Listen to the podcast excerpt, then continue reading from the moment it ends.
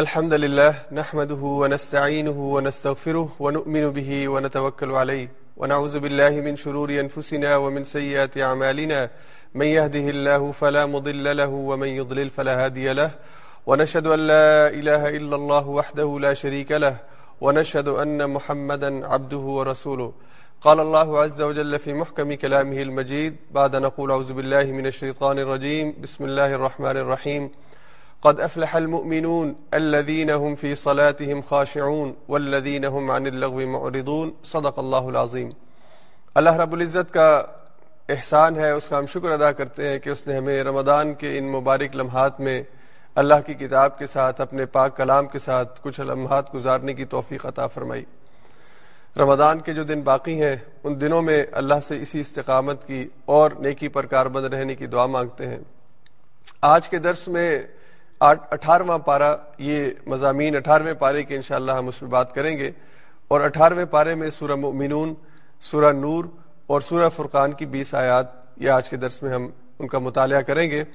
سورہ مؤمنون، یہ تقریباً نصف پارے سے کچھ کم ہے، پھر اس کے بعد سورہ نور نصف پارے پر اور سورہ فرقان کا ابتدائی حصہ۔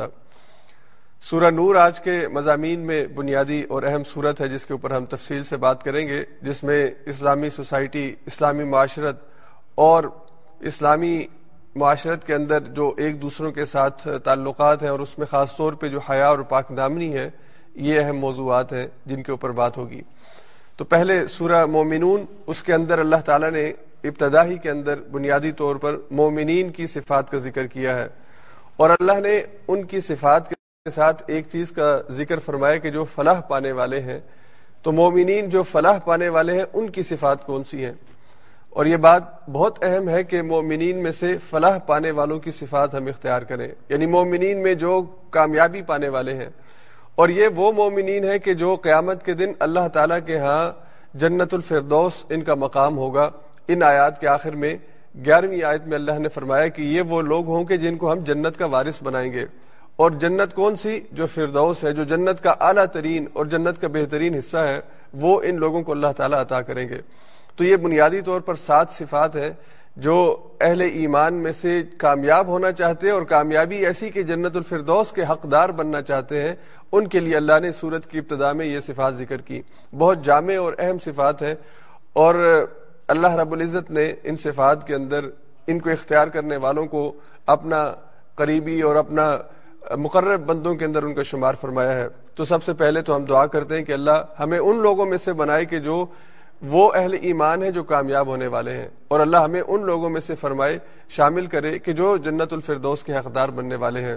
ہمارے ذمے اب کام یہ ہے اس دعا کے بعد کہ ہم نے ان صفات کے اوپر عمل کرنے کی کوشش کرنی ہے اور ان صفات کو اپنی زندگی میں لانے کی کوشش کرنی ہے۔ سب سے پہلی چیز جو اللہ نے ذکر کی ان آیات کے اندر کہ الدین فی صلاحم خاشعون۔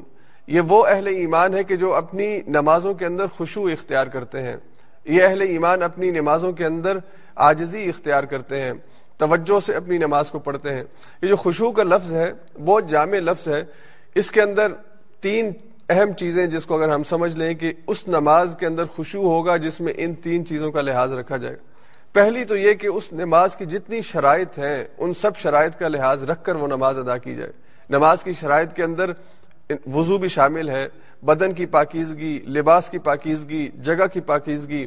اس وقت کا ہونا جس وقت کے لیے نماز پڑھ رہے ہیں یعنی فجر کا وقت ہے تو فجر کے اندر نماز پڑھی جا رہی ہے زہر کا وقت ہے تو زہر کے اندر۔ تو یہ جتنی بھی شرائط ہیں، ان سب شرائط کے ساتھ نماز کا اہتمام کیا جائے۔ اور پھر نماز جب ہم پڑھیں تو نماز پڑھتے ہوئے ہمیں یہ پتا ہو کہ ہم کیا پڑھ رہے ہیں۔ تو نماز کا جو ترجمہ ہے، نماز کا جو مفہوم ہے، یہ نماز کے اندر خوشبو پیدا کرنے کے لیے بہت ضروری ہے۔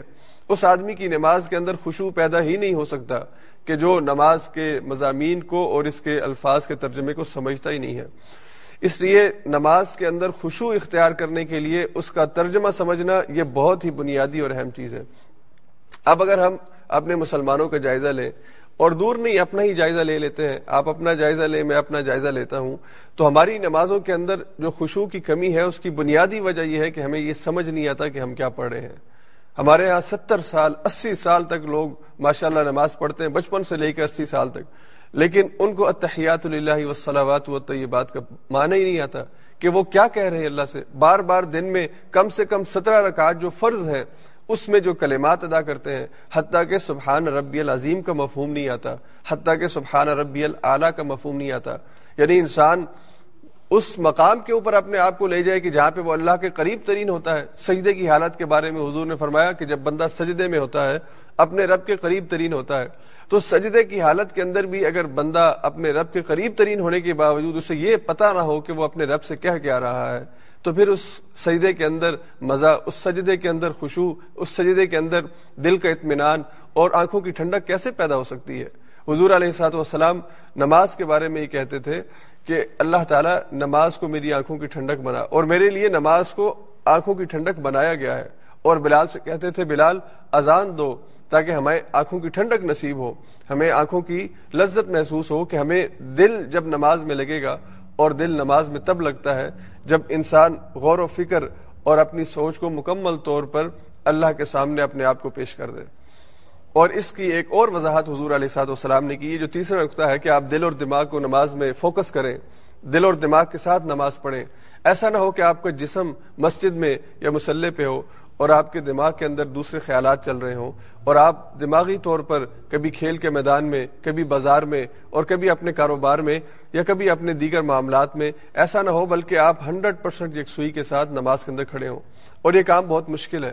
یہ آسان کام نہیں ہے کہ انسان کہے کہ میں اپنے دماغ کو فوکس کر لوں گا، نماز کے اندر ہنڈریڈ پرسینٹ یکسوئی ہو اگر وہ شرائط کا بھی اہتمام کرے، پھر اس کے بعد وہ نماز کا ترجمہ اور اس کے مضامین بھی اس کو آتے ہوں۔ اور حتیٰ کہ وہ عالم ہو، دین کا علم اس کو آتا ہو، وہ اگر نماز پڑھے تو یہ کوشش کرے کہ وہ ہنڈریڈ پرسینٹ فوکس کر پائے گا، اس کے لیے بھی یہ بہت مشکل ہے۔ تو عام آدمی کے لیے تو جس کو مضامین ہی نہیں آتے، جس کو نماز کے آداب ہی نہیں آتے، تو وہ تو اس کے لیے اور زیادہ مشکل ہے۔ لیکن ایک اس آدمی کو کہ جو شرائط کا بھی اہتمام کرتا ہو، اسے علم بھی ہو، اس کو نماز کے الفاظ اور ترجمہ بھی آتا ہو، اس کے لیے نماز میں فوکس کرنا بہت مشکل ہے۔ کیوں؟ اس کی وجہ یہ ہے کہ جو دماغ اللہ نے ہم کو دیا ہے یہ دماغ بہت ہی پاورفل قسم کا دماغ ہے۔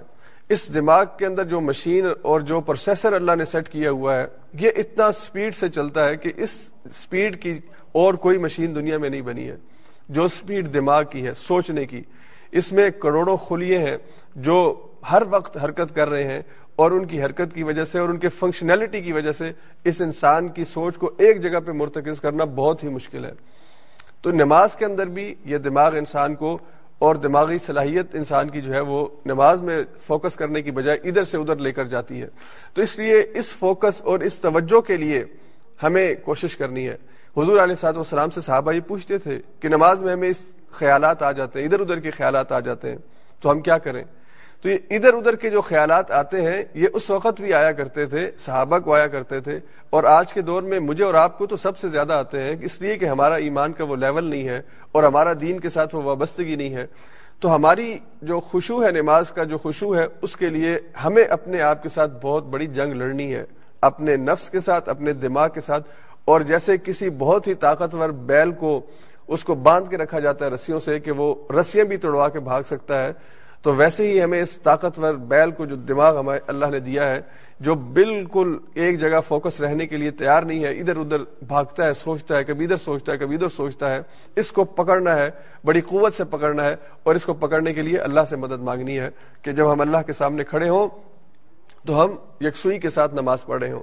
اور اس کے بارے میں حضور علیہ صاحب والسلام نے ایک اور طریقہ یہ بتایا کہ جب اللہ کے سامنے کھڑے ہو تو خوشبو پیدا کرنے کے لیے یوں محسوس کرو کہ گویا کہ تم اللہ کے سامنے کھڑے ہو اور اللہ کو دیکھ رہے ہو۔ تو اللہ کی موجودگی کا احساس اور اللہ کو دیکھنے کا جو احساس ہے، اب ظاہری بات ہے کہ اللہ کو ہم نے دیکھا نہیں ہے، کسی نے نہیں دیکھا۔ تو اللہ کو دیکھنے کی جو تصویر ہے وہ ہم کوئی اپنے ذہن کے اندر نہیں بنا سکتے۔ تو اس کا کیا مطلب ہے کہ ہم اللہ کو دیکھیں؟ اس کا مطلب یہ ہے کہ ہمارے اندر یہ احساس پیدا ہو کہ ہم دنیا کی، دنیا اور کائنات جتنی بھی ہے اس سارے کے بادشاہ اللہ رب العزت کے سامنے کھڑے ہیں۔ تو اس کے سامنے کھڑے ہونے کا احساس ہمارے جسم کے اندر بھی آجزی پیدا کرے اور ہماری فکر کو بھی ایک جگہ پہ ٹھہرانے کے لیے وہ کارآمد ہو سکتا ہے۔ اور دوسرا پھر حضور نے کہا کہ اگر یہ لیول نہ ہو اور یہ مشکل ہے لیول پیدا ہونا کہ انسان یہ تصور کرے کہ میں اپنے رب کے سامنے کھڑا ہوں اور رب کو دیکھ رہا ہوں، تو پھر حضور نے فرمایا فعلم تکن تراہ فن نہ کا اگر یہ تصور نہیں پیدا ہو سکتا تو پھر کم سے کم یہ تصور تو ذہن میں رکھو کہ وہ آپ کو دیکھ رہا ہے۔ تو جب ہم نماز کے اندر اس چیز کو پیدا کر لیں کہ ہم خود یہ تصور لے آئیں کہ ہم خدا کے سامنے کھڑے ہیں اور خدا کو دیکھ رہے ہیں یعنی اس کی موجودگی کا احساس ہر لمحے مکمل طور پر ہمارے سامنے ہے اور ہم کوئی غلط کام نہیں کر رہے، ہم اپنی فکر کو بازار میں جانے سے، مارکیٹ میں جانے سے، کاروبار میں جانے سے روک رہے ہیں۔ تو پھر آپ سمجھے کہ آپ ٹاپ لیول کے اوپر ہیں۔ اور اگر وہ نہیں، تو دوسرا لیول یہ ہے کہ آپ یہ سمجھے کہ آپ کا رب آپ کو دیکھ رہا ہے، کہ آپ کوئی ایسا کام نہ کریں، کوئی ایسا غلط ایسی غلط حرکت نہ کریں کہ جو خدا جس کو پسند نہیں کرتا اور خدا کس چیز کو پسند نہیں کرتا کہ آپ خدا کے سامنے کھڑے ہوں، اللہ کے سامنے کھڑے ہوں اور اس دماغ کو جسے عام انسان نہیں پڑھ سکتا، اللہ تعالیٰ تو پڑھ سکتا ہے اور وہ دیکھے کہ یہ کھڑا میرے سامنے ہے، لیکن اس کے دماغ کے اندر کبھی جو ہے وہ اپنے اس نے جس کے پیسے دینے ہیں یا جس سے کوئی پیسے لینے ہیں یا اس نے فلاں چیز جو اس نے ابھی خریداری کرنی ہے، اس کا ایک پورا پلان بنا رہا ہے اپنے ذہن کے اندر اور ایک منصوبہ بنا رہا ہے۔ تو اللہ تعالیٰ کو ہم پہ پیار آئے گا یا غصہ آئے گا؟ کہ کیسا بے ادب ہے، کھڑا میرے سامنے ہے اور دماغ جو ہے وہ اس نے مارکیٹ میں رکھا ہوا ہے۔ اس لیے اگر ہم یہ تصور کریں کہ میرا رب مجھے دیکھ رہا ہے اور میرے دماغ کو بھی پڑھ رہا ہے، اللہ کو یہ صلاحیت ہے، اللہ تعالیٰ دلوں کے حال کو جانتے ہیں، دماغ کی جتنی بھی فکریں ان سب سے واقف ہیں۔ تو ہمیں یہ ٹھیک نماز کو فوکس کرنے کے لیے یہ چیز توجہ دے گی۔ آپ یہ مت سمجھے کہ جو دنیا کے اندر بڑے بڑے علماء ہیں اور علم والے لوگ ہیں، وہ بالکل اس ایمان کی، اس کیفیت، اس لیول کے اوپر ہوتے ہیں۔ بشمول میرے بہت سے دین کے طالب علم جو دین کو سمجھتے ہیں، نماز میں بھی ہماری کیفیت، ہمیں نماز میں جنگ لڑنی پڑتی ہے۔ دماغ کہیں اور جاتا ہے، پھر اسے واپس لانا پڑتا ہے۔ اس لیے یہ ایک مسلسل جنگ کا نام ہے۔ اور اسی جنگ کے اندر جب ہم اس کشمکش میں ہوتے ہیں، اس کشمکش میں رہنا یہ ادا اللہ کو بہت پسند ہے۔ اللہ تعالیٰ اس بندے پہ خوش ہوتے ہیں، اس سے راضی ہوتے ہیں، اس سے پیار کرتے ہیں کہ جو اس کشمکش کے اندر کہ وہ دماغ جاتا ہے کہیں اور، پھر اس کو پکڑ کے لے آتا ہے۔ پھر کہیں اور جاتا ہے، پھر اس کو پکڑ کے لے آتا ہے۔ پھر کہیں اور جاتا ہے، پھر اس کو پکڑ کے لے آتا ہے کہ میں نے اپنے آپ کو فوکس کرنا ہے۔ تو اگر اسی اسی طرح سے آپ نماز کے اندر کہ آپ کا اللہ آپ کو دیکھ رہا ہے، آپ کہیں ادھر ادھر نہ چلے جائیں، نماز میں خیالات میں نہ بہک جائیں، آپ فوکس کریں۔ اور جب خیال آ جائے کہ آپ غلط ہو گئے تھے، آپ کہیں اور چلے گئے تھے، پھر آپ واپس آ جائیں۔ تو یہ اس کشمکش کو اور اس رویے کو ڈیولپ کرنا، یہ ہمارے لیے نماز کے اندر خوشبو پیدا، اور پھر ایک وقت آتا ہے کہ ہمارے ذہن کے اندر وہ ٹھہراؤ پیدا ہونا شروع ہو جاتا ہے۔ جب ہم کوشش کریں گے، ہمیں ایک دن، دو دن، ایک ہفتہ، دو ہفتہ، مہینہ لگ جائے گا، لیکن اس کے بعد پھر ہم آہستہ آہستہ اپنے آپ کو اسٹیبل کرنا شروع ہوں گے اور پھر وہ نماز کی لذت ہمیں آنا شروع ہوگی کہ جس کے بارے میں حضور نے فرمایا کہ نماز میری آنکھوں کی ٹھنڈک ہے، اللہ کی یاد ہے۔ تو یہ پہلے، سب سے پہلے اس کی شرائط کا اہتمام ہو۔ دوسرے نمبر پر نماز کا ترجمہ ہمیں آتا ہو۔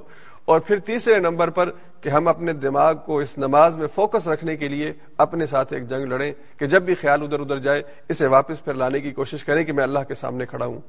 اور اللہ مجھے دیکھ رہا ہے، اللہ میرے ہر علم، ہر بات سے، ہر فکر سے، ہر سوچ سے واقف ہے۔ اس کے بعد پھر اللہ نے یہ ایک بنیادی اور اہم صفت ہے۔ اس کا مطلب یہ ہے کہ اگر ہم جنت الفردوس میں جانا چاہتے ہیں، اعلیٰ ترین جنت میں جانا چاہتے ہیں، تو پھر ہمیں اس لیول کی نماز پڑھنی ہوگی۔ جنت کے ٹاپ لیول پہ جانے کے لیے جیسے دوڑ کا مقابلہ ہوتا ہے تو دوڑ میں جیتنے کے لیے آپ کو میراتھن جیتنے کے لیے اسی دن آپ بھاگیں گے تو میراتھن نہیں جیتیں گے۔ آپ کو ایک سال، چھ مہینہ، آٹھ مہینے ایک ایک ایکسرسائز کرنی پڑتی ہے۔ اور بعض لوگ تو ساری زندگی کی روٹین بناتے ہیں تاکہ جب بھی میراتھن ہو وہ جیت سکیں جب اگر آپ کو دس کلو میٹر چالیس کلو میٹر سو کلو میٹر کی دوڑ لگانی پڑے تو وہ ایسے نہیں جیتی جا سکتی۔ آپ کو اس کے لیے اپنے آپ کو تیار کرنا ہوگا۔ تو یہ جو جنت الفردوس حاصل کرنے کی دوڑ ہے، جو سب کو نہیں ملے گی، اہل ایمان میں سے بعض کو ملے گی، اور میری تمنا ہے کہ مجھے ملے، تو پھر مجھے یہ ایٹیچیوڈ اپنے اندر پیدا کرنا ہے یہ مجھے اپنے اندر صلاحیت پیدا کرنی ہے۔ اس کے بعد پھر اللہ نے دوسری سے بیان فرمائی ولدین عن الغوی موردون اور یہ اہل ایمان وہ ہے کہ جو لغویات سے پرہیز کرتے ہیں۔ اور لغو کیا ہے؟ فضول اور بہودہ بات۔ فضول اور بہودہ بات کے اندر سب سے اہم چیز یہ ہے کہ وہ اپنے وقت کو غلط استعمال نہیں کرتے، اپنے غلط، اپنے وقت کا پازیٹیو استعمال کرتے ہیں، اپنے وقت کو صحیح استعمال کرتے ہیں۔ اپنے وقت کو جہاں پہ استعمال ہونا چاہیے با مقصد کاموں میں پازیٹیو کاموں میں وہیں پر خرچ کرتے ہیں۔ تو وقت کا استعمال اگر ٹھیک ہوگا تو وہ لغویات سے بچ جائیں گے۔ اور وقت کا استعمال ٹھیک نہیں ہوگا تو پھر وہ لغویات کے اندر اپنے آپ کو ضائع کر دیں گے۔ اور لغویات جو ہیں، فضول چیزیں، اس کے بارے میں، جیسا کہ قرآن میں لہب اور لعب، یہ دونوں ساتھ اکٹھے آئے ہیں۔ کہ جو لہب اور لعب ہے، کہ کھیل اور یہ لغو، فضول بات جو ہے، یہ دونوں جو ہے یہ ملی ہوئی چیزیں ہیں۔ کھیل فائدہ مند بھی ہوتا ہے، لیکن اکثر کھیل لغو ہوتے ہیں، فضول ہوتے ہیں۔ نہ آپ کے جسم کو فائدہ ہے، نہ آپ کے دماغ کو فائدہ ہے، صرف وقت کا ضیاع ہے۔ اور صرف وقت کا جو ضیاع ہے، یہ لغو چیز ہو جاتی ہے، فضول چیز ہو جاتی ہے۔ تو مومن فضول کام نہیں کرتا، لغو کام نہیں کرتا۔ ہاں تفریح کے لیے، مزاح کے لیے دن کے اوقات میں کوئی ایک بہت مختصر سا لمحہ یا وقفہ وہ استعمال کر سکتا ہے۔ اسلام نے مزاح سے، تفریح سے منع نہیں کیا۔ کہ مومن ہر وقت چوبیس گھنٹے ایک سنجیدگی کی تصویر بن کے بیٹھا ہو، اس کی زندگی کے اندر خوشی کے لمحات آتے ہیں، مزاح کے لمحات آتے ہیں، بلکہ اس کو ذہنی طور پر تندرست رہنے کے لیے ضروری ہے کہ وہ تھوڑے بہت مزاح کا اہتمام کرتا ہو۔ لیکن اس کا پھر ایک دائرہ، ایک ایک اس کی باؤنڈریز ہیں جو اسلام نے متعین کی ہیں۔ خود حضور علیہ صاحب والسلام کی زندگی کے اندر اس پہلو سے کہ حضور مزاح کرتے تھے اور مزاح کو پسند بھی کرتے تھے، لیکن وہ کس لیول کا مزاح ہوتا تھا؟ اس دائرے کے اندر وہ جو آداب ہیں ان آداب کے ساتھ اگر انسان اس کا اہتمام کرے تو بالکل اس کی اجازت ہے۔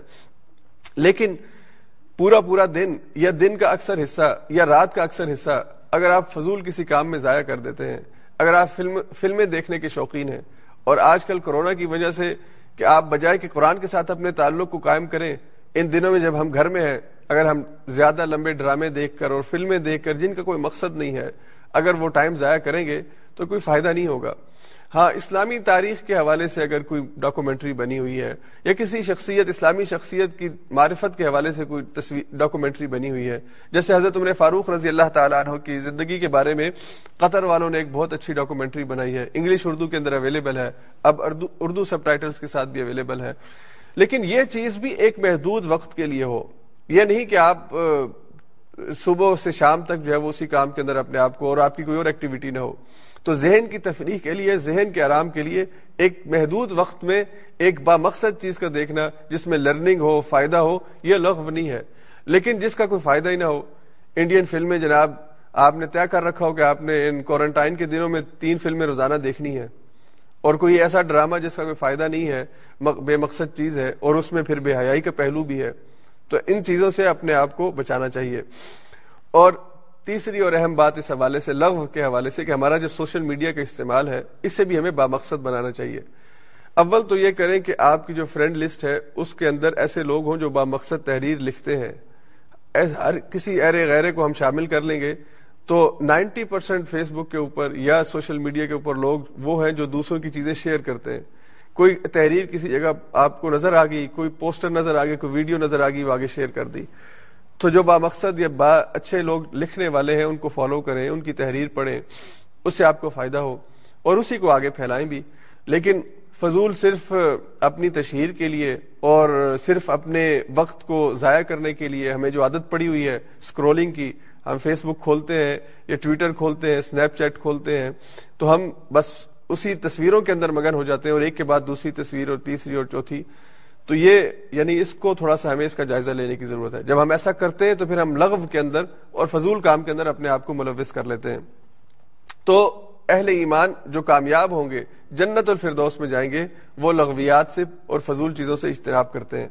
پھر تیسرے اللہ نے فرمایا ولدین لزکاتی فعلون وہ اپنی زکوٰۃ ادا کرنے والے ہوتے ہیں۔ زکوٰۃ کی ادائیگی کے اندر وہ اہتمام کرتے ہیں۔ اور زکوٰۃ کی ادائیگی کا اہتمام یہ ہے کہ ایک وہ جو زکوٰۃ فرض ہے وہ فرض زکوٰۃ بھی ادا کرتے ہیں، اپنے وقت پر ادا کرتے ہیں، اور بجائے کہ بہت زیادہ حسابی کتابی بن کے بالکل ایک ایک کرون کا اور ایک ایک پائی کا نہیں، بلکہ جتنا موٹا سا حساب سمجھ میں آتا ہے، اس سے زائد دینے کی کوشش کرتے ہیں کہ کہیں میرے حساب میں کمی بھی آ جائے تو یہ زائد اس کو پورا کر دے۔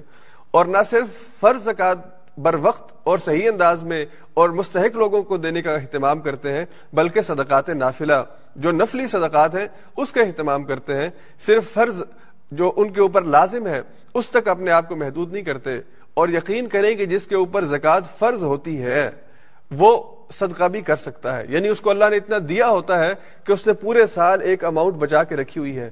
اس کا مطلب یہ کہ اس کو ہر مہینے سپارنگ ہوتی ہے، ہر مہینے اس کے پاس بچت ہوتی ہے۔ تو اس بچت میں سے بھی وہ اللہ کے راہ میں صدقہ کرتے ہیں۔ اللہ نے یہ نہیں کہا کہ اپنے آپ کو مشکل میں ڈال دو اور سارا کچھ اللہ کے رستے میں دے دو۔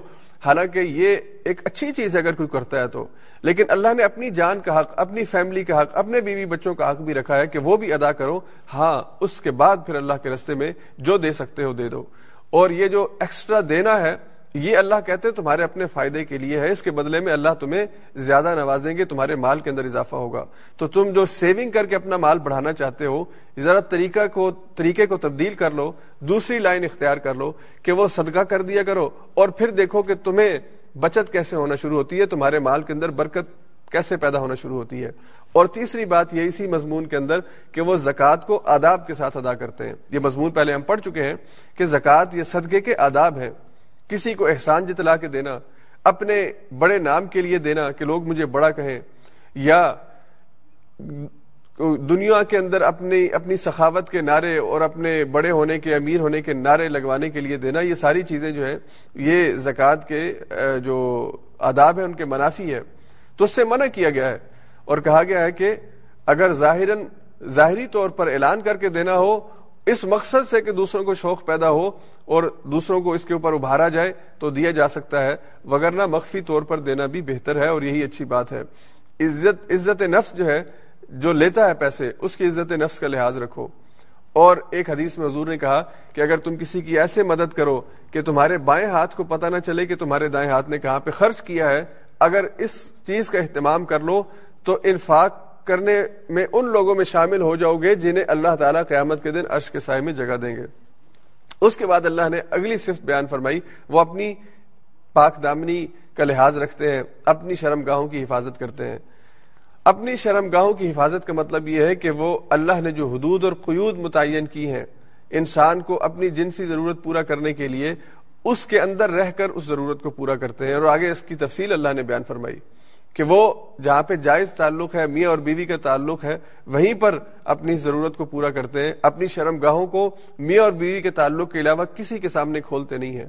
اور اللہ نے کہا کہ جو میاں بیوی کے علاوہ اپنی شرم گاہ کو کسی اور کے سامنے کھولتا ہے، تو گویا کہ وہ اللہ کی حد سے تجاوز کرنے والا ہے۔ وہ تو کبھی کامیاب نہیں ہو سکتا، اسے کبھی فلاح نہیں مل سکتی، وہ کبھی جنت الفردوس کا حقدار نہیں بن سکتا۔ تو جنت الفردوس کا حقدار بننے کے لیے اپنی شرم گاہوں کی حفاظت بھی کرنی ہے۔ اور اس کی تفصیلات آگے آئیں گی، آگے سورہ نور کے اندر کہ اللہ نے نظر کی حفاظت کا حکم بھی دیا ہے۔ اور کسی کی طرف نظر پڑ جائے، جو ایسی تصویر ہے جہاں سے انسان کو شہوت پیدا ہوتی ہے، چاہے وہ زندہ تصویر ہے، کوئی عورت ہے یا کوئی اور تصویر ہے، اس سے نظر جھکانے کا حکم دیا ہے۔ اللہ نے کسی کے گھر جائیں تو داخلے کے وقت اجازت لینے کا حکم دیا ہے۔ اور اسی طرح سے اللہ تعالیٰ نے محرم رشتوں کے ساتھ اور غیر محرم رشتوں کے ساتھ پردے کے جو حکام ہیں وہ بیان فرمائے ہیں۔ یہ ساری چیزیں پاک دامنی کے اندر آتی ہیں۔ اور یہ جو آج دنیا نے نعرہ لگایا ہے کہ میرا جسم میری مرضی، جیسے مرضی میں استعمال کروں تو وہ اپنے جسم کو اپنی مرضی کے تحت استعمال نہیں کرتے، بلکہ اللہ کے بتائے ہوئے طریقے پر اللہ کی مرضی پر استعمال کرتے ہیں۔ یہی بات ان آیات میں اللہ نے فرمائی ہے کہ وہ اپنی جو شرم گاہ ہے وہ ایسی جگہوں پر نہیں کھولتے جہاں پہ اس کی اجازت نہیں ہے۔ اور کیوں نہیں کھولتے کہ اللہ نے اس کی اجازت نہیں دی ہے؟ تو اپنی شرم گاہوں کی حفاظت کرنے والے ہیں۔ اس کے بعد اللہ نے فرمایا کہ وہ اپنی امانتوں کا لحاظ رکھتے ہیں، اپنی امانتوں کا پاس رکھتے ہیں۔ والذین هم لاماناتهم واهدهم راعون۔ اب امانت کا لحاظ کیا ہے؟ ایک امانت وہ ہے جو ہم سمجھتے ہیں کہ جو مال ہوتا ہے، کسی نے آپ کو دو ہزار کروڑ دس ہزار کروڑ پچیس ہزار، لاکھ، دو لاکھ دیے ہیں، آپ اس کی حفاظت کریں، اس کو ویسے کے ویسے لوٹا دیں۔ ایک دوسری جو حفاظت ہے، امانت امانت جو ہے، یہ دراصل حفاظت ہے، کسی بھی چیز کی حفاظت ہے۔ تو ہم صرف مال کی حفاظت کو امانت سمجھتے ہیں۔ کسی کا جو راز ہوتا ہے، جو اس نے آپ کے ساتھ شیئر کیا ہے، یہ راز بھی امانت ہے۔ اس امانت کو بھی ہم نے اس کا لحاظ رکھنا ہے۔ اور پھر تیسرے نمبر پر میاں اور بیوی کا جو تعلق ہے، ان دونوں کے آپس کے تعلقات کی جو بات ہے، یہ بھی راز ہے۔ انہیں ایک دوسرے کی بات کسی اور کے سامنے کرنی نہیں چاہیے۔ یہ امانت ہوتی ہے۔ اس لیے کہ دونوں کا جو تعلق ہے، اس کے اندر جو دونوں کا ایک دوسرے کے ساتھ قرب ہے، قرآن نے اس کو لباس کہا ہے۔ اس لیے کہ لباس اور جسم کے درمیان اور کوئی چیز نہیں ہوتی۔ یعنی اگر دوسرے لفظوں میں لباس کی آنکھیں ہوں، تو وہ آنکھیں اس کے جسم کو دیکھ سکتی ہیں، اتنا وہ قریب ہوتا ہے۔ اس لیے مرد اور عورت ایک دوسرے کے لباس ہیں۔ ان دونوں کو بغیر دنیاوی اس جو لباس ہم پہنتے ہیں، اس لباس کے بغیر ایک دوسرے سے ملنے کی اجازت ہے۔ تو ان دونوں کو ایک دوسرے کی باتیں کسی اور سے کرنے کی اجازت نہیں ہے۔ اور حضور علیہ صاحب السلام نے لانت کی ہے اس شخص کے اوپر کہ جو میاں اور بیوی کا جو اس کا اپنا تعلق، اپنی بیوی کی بات یا اپنے شوہر کی بات وہ کسی اور کے سامنے کرتی ہے۔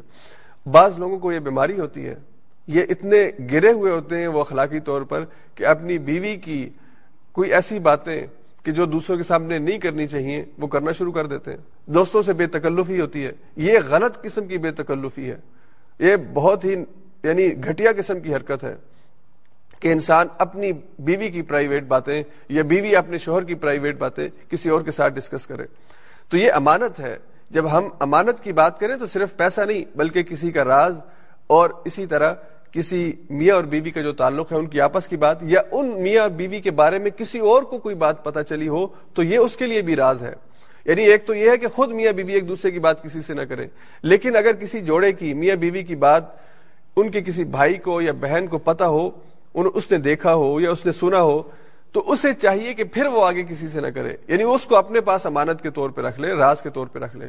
اور یہ مجموعی طور پر پوری امت مسلمہ کو، پوری پورے معاشرے کو یہ حکم دیا گیا ہے کہ کسی فرد کی کوئی خامی جو اس کی ذاتی خامی ہے، جو اس کی ذاتی برائی ہے، جو اس کا کوئی نقص ہے، عیب ہے، اسے معاشرے میں عام مت کریں۔ اسے لوگوں کے سامنے مت پھیلائیں۔ ہاں ایک دوسرا پہلو ہے کہ کسی تنظیم کے اندر، کسی اجتماعیت کے اندر کسی کو کچھ ذمہ داری دینی ہو، تو اس کے اندر جو عیب ہے، یا کمزوری ہے، وہ بیان کی جا سکتی ہے تاکہ وہ ذمہ داری دیتے وقت، اور یہ بھی امانت کا ایک پہلو ہے کہ آپ ذمہ داری اس کو دیں جو اس کا اہل ہے۔ اگر کوئی آدمی کسی چیز کا اہل نہیں ہے تو آپ کو پتا ہے کہ وہ کس وجہ سے اہل نہیں ہے، اس کے اندر یہ خامی ہے۔ تو آپ کو یہ بات لوگوں کو بتانی چاہیے کہ اس کے اندر یہ عیب ہے، یہ خامی ہے، اس وجہ سے اسے یہ ذمہ داری نہیں دی جا سکتی۔ وہ ایک اور چیز ہے۔ لیکن کسی کسی کسی کو آپ نے دیکھا کہ وہ شراب خانے میں جا رہا ہے۔ کسی کو آپ نے دیکھا کہ وہ کسی یعنی بے حیا قسم کی عورت کے ساتھ جو ہے وہ جا رہا ہے، جس کے بارے میں پتا ہے کہ یہ کسی کوٹھے پہ بیٹھتی ہے یا یہ اپنا جسم بیچتی ہے۔ اب آپ نے دیکھا ہے، تو اب آپ کا یہ دیکھنا اس کی اصلاح کے لیے اگر آپ چاہتے ہیں کہ اصلاح کا کام کریں تو اسے ذاتی طور پر سمجھائیں کہ بھائی میں نے آپ کو دیکھا تھا، آپ ادھر جا رہے تھے شراب خانے میں، تو آپ اللہ کے ماننے والے ہیں، مسلمان ہیں، ہمیں وہاں جانے کی اجازت نہیں ہے۔ ہمیں وہاں پہ جانے سے اجتناب کرنا چاہیے۔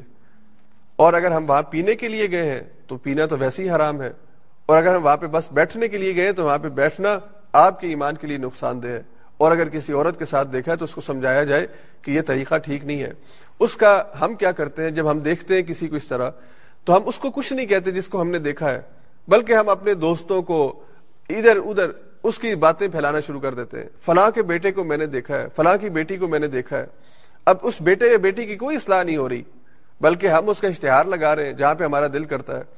تو یہ جو رویہ ہے، اس سے ہمیں اپنے آپ کو بچانا چاہیے، پھر ہم امانت کا خیال نہیں کریں گے۔ وہ جو راز ہمارے تک پہنچا ہے۔ اور حضور علیہ سات والسلام اس بارے میں ایک حدیث میں فرمایا کہ جو اپنے بھائی کے ایپ پر پردہ ڈالتا ہے، جو اپنی بہن کے ایپ پر پردہ ڈالتا ہے، اور بھائی یا بہن سے مراد ایمانی بھائی یا ایمانی بہن یعنی صرف خونی رشتے میں نہیں، بلکہ عمومی طور پر کوئی بھی مسلمان بھائی ہمارا بھائی ہے، اور کوئی بھی بہن ہماری بہن ہے، تو اس کے ایپ پر اگر وہ پردہ ڈالتا ہے اللہ تعالیٰ قیامت کے دن اس کے ایپ کے اوپر پردہ ڈالیں گے۔ پھر اللہ نے فرمایا کہ وہ اپنے وعدوں کو پورا کرتے ہیں۔ اور اس حوالے سے سورہ معاہدہ کی پہلی آیت میں چھٹے پارے میں بڑی تفصیل سے ہم بات کر چکے ہیں کہ اپنی بات کو پورا کرنا، جو وعدہ کیا ہے، جو قول اور قرار ہے، اس پہ پکا رہنا، اس کو پورا کرنا، یہ اہل ایمان کی بنیادی صفت ہے۔ اور پھر آخر میں اللہ نے دوبارہ فرمایا ولدین صلاحاتحافظون وہ اپنی نمازوں کی حفاظت کرنے والے ہیں۔ تو ان صفات میں پہلے بھی نماز اور آخر میں بھی نماز۔ پہلے نماز کے اندر خوشو کہا اور آخر میں نماز کی حفاظت کہا۔ اور نماز کی حفاظت میں وہ تقریباً ساری باتیں آ جاتی ہیں کہ جو اس کی شرائط سے متعلق ہے کہ وہ اپنے وقت پر ادا کریں اس کو شرائط کے ساتھ ادا کریں وضو کا اہتمام ہو، لباس کی پاکیزگی کا اہتمام ہو، اور نماز کے اندر یکسوئی ہو، اور نماز وقت پر ادا ہو اور جتنی کہی گئی ہے اتنی ادا ہو۔ یعنی مثال کے طور پہ جو فرض ہے وہ تو لازمی ادا کی جائے، اس کے بغیر چارہ نہیں ہے، لیکن اگر ساتھ سنت کا اہتمام ہو جائے اور سنت سنت کے ساتھ نفل کا اہتمام ہو جائے تو جتنا زیادہ آپ گڑ ڈالیں گے اتنا ہی میٹھا ہوگا۔ اور یہ جو سنت اور نفل ہوتے ہیں، یہ فرضوں کی کمی کو پورا کرتے ہیں۔ فرض میں جو کمی رہ جاتی ہے، یہ سنت اس کمی کو دور کرتی ہے۔ اور سنت میں بھی کمی رہ جاتی ہے، تو نفل اس کو دور کرتا ہے۔ اور یہی بات اللہ نے ایک اور حدیث قدسی میں کہی کہ بندہ جتنا زیادہ فرض کا اہتمام کرتا ہے، میں اس سے محبت کرنے لگ جاتا ہوں۔ اور اگر وہ فرض کے بعد آگے نوافل کا بھی اہتمام کرنا شروع کر دے، تو پھر میں اس کے اور قریب ہو جاتا ہوں، حتیٰ کہ میں اس کے ہاتھ بن جاتا ہوں، اس کے کان بن جاتا ہوں، اس کے پاؤں بن جاتا ہوں۔ یعنی پھر میں اس کی، وہ جو کام کرتا ہے میری تائید سے کرتا ہے۔ اسے میری طرف سے خصوصی نور اور روشنی عطا ہوتی ہے کہ وہ گناہوں سے بچ کر زندگی بسر کرتا ہے۔ تو اللہ نے فرمایا کہ وہ اپنی نمازوں کی حفاظت کرنے والے ہیں۔ اور پھر اللہ نے ان کے بارے میں فرمایا کہ یہ اگر سات صفات اپنے اندر پیدا کر لیں، تو پھر اللہ فرماتے ہیں اولئک الوارثون۔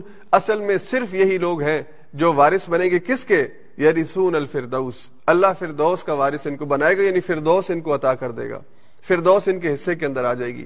اور پھر فردوس تھوڑے وقت کے لیے نہیں، ایک مہینہ، دو مہینہ، ایک سال کے لیے نہیں، ہم فی ہا خالدون۔ وہ اس میں ہمیشہ ہمیشہ کے لیے رہیں گے۔ اللہ سے دعا ہے کہ اللہ ہمیں ان لوگوں میں شامل فرمائے کہ جو ہمیشہ ہمیشہ پھر ہونے والے ہیں۔ اس کے بعد پھر آگے آیت نمبر بارہ سے سترہ تک دوبارہ وہی مضمون جو کل ہم نے تھوڑا سا ڈسکس کیا تھا۔ انسان کی جو پیدائش ہے، اس کی پیدائش کے جو مراحل ہیں، وہ اللہ نے ان آیات میں ذکر کیے۔ تو اللہ فرماتے ہیں ولاقت خلق نل انسان من سلالت من تین ہم نے انسان کو ایک ایسی مٹی سے پیدا کیا کہ جو کھنکتی ہوئی مٹی ہے۔ اب یہ مٹی کی مختلف نوعیتیں ہیں جو قرآن میں بیان ہوئی ہیں۔ اور جب انسان کے پیدائش میں مٹی کا ذکر آتا ہے، تو انسان کی جو باڈی ہے، اس کے اندر جو عناصر ترکیبی ہیں، چاہے وہ سوڈیم ہو، پوٹاشیم ہو، کاربن ہو، یہ جو چیزیں ہیں، یہ ظاہری بات ہے کہ یہ وہ عناصر ہیں جن سے انسان کا جسم مرکب ہوا ہے۔ اور حضرت آدم کو مٹی سے پیدا کیا گیا تھا۔ اللہ نے حضرت آدم کے بارے میں کہا کہ میں نے اسے مٹی سے پیدا کیا۔ تو ہمارے جد امجد، ان کے اندر، ان کے بنانے کے اندر جو چیز بنیادی عنصر ہے، وہ مٹی ہے، جس سے وہ بنے ہیں۔ اور اس کے بعد پھر اللہ نے آدم سے جتنی بھی نسل چلی، اس کے لیے مرد اور عورت کا آپس میں ملاقات کرنا، مباشرت کرنا، اور پھر عورت کے رحم کے اندر مرد کے مادہ منی کا ٹھہرنا، یہ انسان جسے نطفہ قرآن کہتا ہے۔ تو یہ انسان کی تخلیق کا ایک پروسیس ہے جو اللہ نے۔ تو پہلا انسان مٹی سے، اور پھر اس کے بعد ہمارا جو جسم ہے، اس کے اندر وہی عناصر ترکیبی شامل ہے جو مٹی میں ہے تو اللہ نے پھر آگے فرمایا سم جالنا نطفتن فی قرار مکین پھر اس کے بعد ہم نے اسے ایک نطفہ بنا کر محفوظ جگہ میں قرار دے دیا اور یہ قرار جو ہے، ظاہری بات ہے، عورت کے رحم کے اندر اسے قرار آتا ہے۔ پھر اس کے بعد اللہ نے فرمایا سم خلق نہ پھر یہ جو نطفہ تھا، پانی کی جو ایک بوند تھی، اس کو اللہ نے ایک علاقہ کے اندر تبدیل کیا اور علاقہ جمے ہوئے خون کو کہتے ہیں۔ پھر فخلق نہ مدغتن پھر یہ جو جمع ہوا خون تھا، یہ گوشت کے ایک لوتھڑے میں تبدیل ہوا۔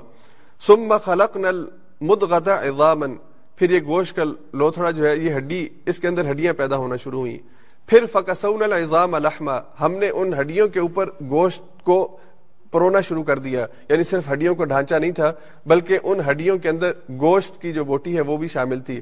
اب انسانی جسم اگر صرف گوشت ہوتا اور ہڈی اس میں نہ ہوتی، تو یہ جسم کھڑا نہیں رہ سکتا تھا۔ یہ اس جسم کے اندر قوت اور طاقت نہیں پیدا ہو سکتی تھی۔ تو گوشت کسی بھی چیز کا گوشت ہو، وہ گوشت زمین پہ بچھا رہتا ہے، اس میں کھڑا ہونے کی صلاحیت نہیں ہوتی، چلنے دوڑنے کی طاقت اس کے اندر نہیں ہوتی۔ تو اللہ نے فرمایا کہ وہ جو گوشت کا لوتھڑا تھا، اس کے ساتھ ہم نے ہڈیوں کا ایک سسٹم بنایا، انسانی ڈھانچہ بنا، جو ہڈیوں کا ڈھانچہ ہوتا ہے۔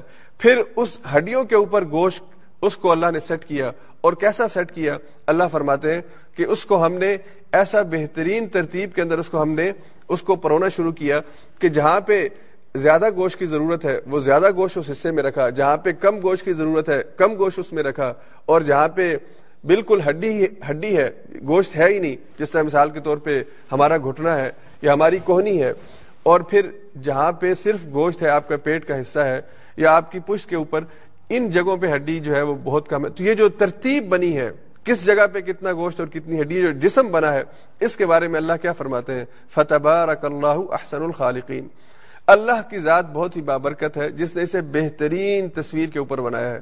بہترین صورت کے اوپر اسے تخلیق کیا ہے۔ اور سورتین میں بھی اللہ نے یہی بات کہی، لقد خلق الانسان فی احسنی تقویم۔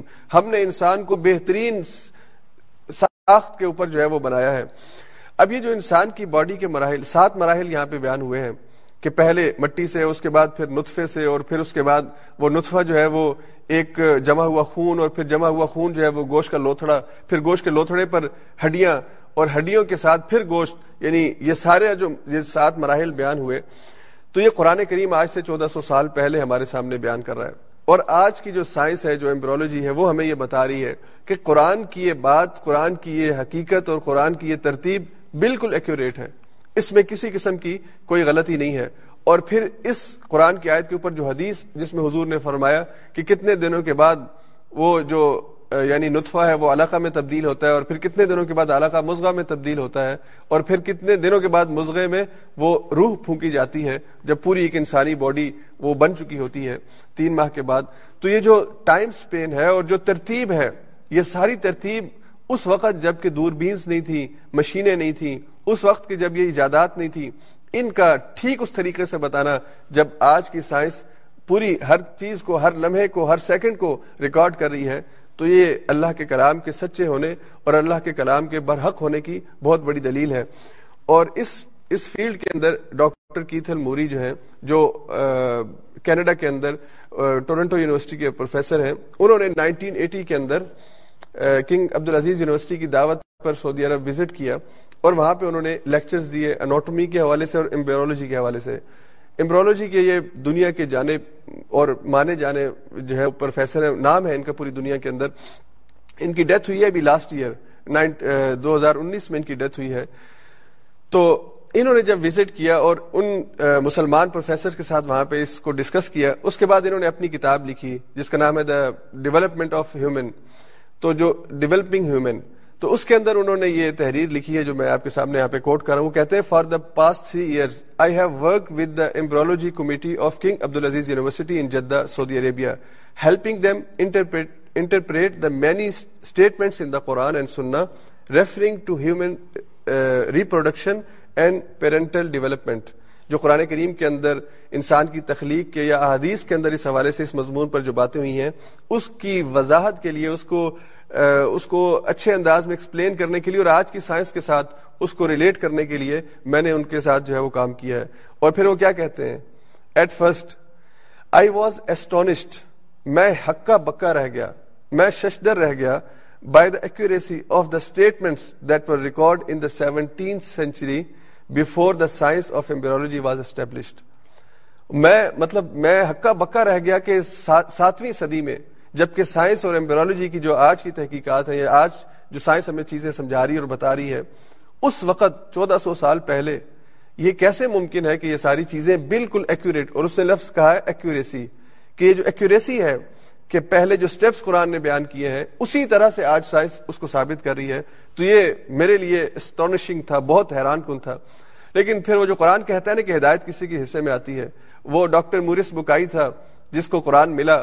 اور اس نے اس میں سائنسی جو سائنس کے بارے میں ہدایات یا سائنس کے بارے میں حقائق قرآن نے بیان کیے ہیں، وہ پڑھنے کے بعد مسلمان ہو گیا اور کتاب لکھی قرآن بائبل اینڈ سائنس کے نام سے۔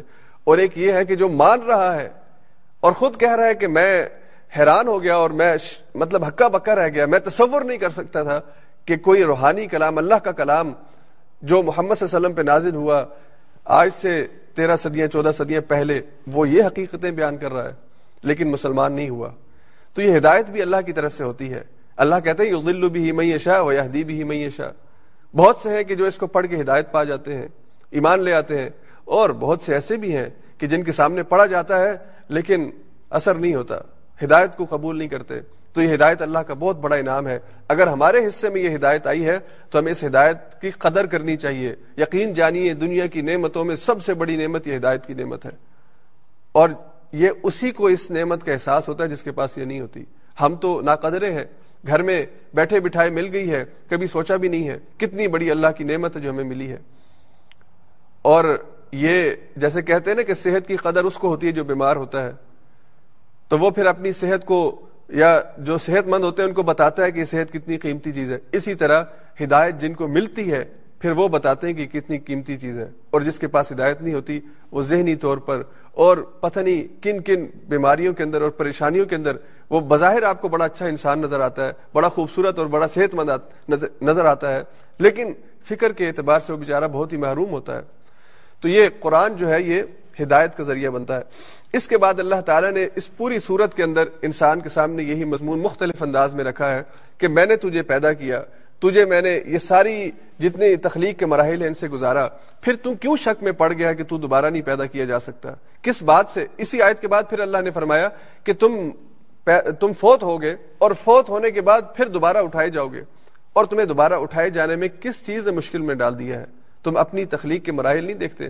پھر اللہ نے حضرت نوح کا اور دیگر انبیاء کا ذکر کیا، اپنی نشانیوں کا ذکر کیا، کائنات کے اندر پھیلی ہوئی نشانیوں کا ذکر کیا، انسان کو مخاطب کیا کہ انسان اگر تو غور و فکر سے کام لے اور اگر تو سنجیدگی سے یہ فیصلہ کر لے کہ تو نے ہدایت کو پانا ہے، تو پھر اس کائنات میں نشانیاں بہت پھیلی ہوئی ہیں۔ اور آخری آیات میں پھر اللہ نے یہ بات کہی اف حسب تم انما خلق ناکم آبسا وانکم الینا لا ترجعون۔ اے انسان، کیا تو یہ سمجھتا ہے کہ تجھے بیکار میں پیدا کر دیا ہے اور تجھے ہماری طرف پلٹ کے نہیں آنا؟ یہ تیری بھول ہے کہ تو اگر یہ سمجھے کہ تو بیکار میں پیدا ہوا، تو یہ سمجھے کہ تو خود بخود پیدا ہو گیا، یا تو یہ سمجھے کہ یہ کائنات خود بخود پیدا ہوگی، جیسا کہ آج کل کی سائنس کی تھوری ہے۔ یہ خود بخود نہیں پیدا ہوئی، اللہ کہتے ہیں ایک پلان کے تحت میں نے پیدا کی ہے۔ میں ہوں جس نے جو زمین اور آسمان ملے ہوئے تھے ان کو الگ کیا۔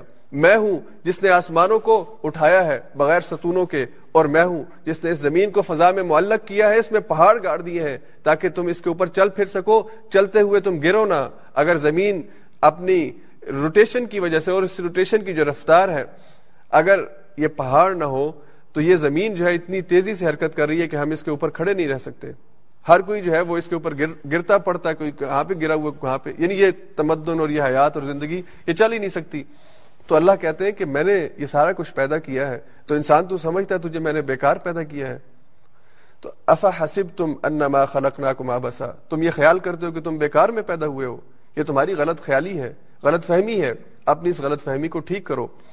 اور پھر اللہ فرماتے ہیں فتح اللہ الملک الحق۔ بہت بلند و بالا ہے، وہ مالک، وہ اللہ کہ جو حق ہے، سچ ہے۔ لا الہ الا ہو۔ اس کے علاوہ کوئی الہ نہیں ہے جس نے اس کائنات کو پیدا کیا ہو یا اس انسان کو پیدا کیا ہو۔ وہ اکیلا، وہ اپنی ذات میں تنہا ہے، اپنی صفات میں تنہا ہے اور وہ رب العرش الکریم ہے۔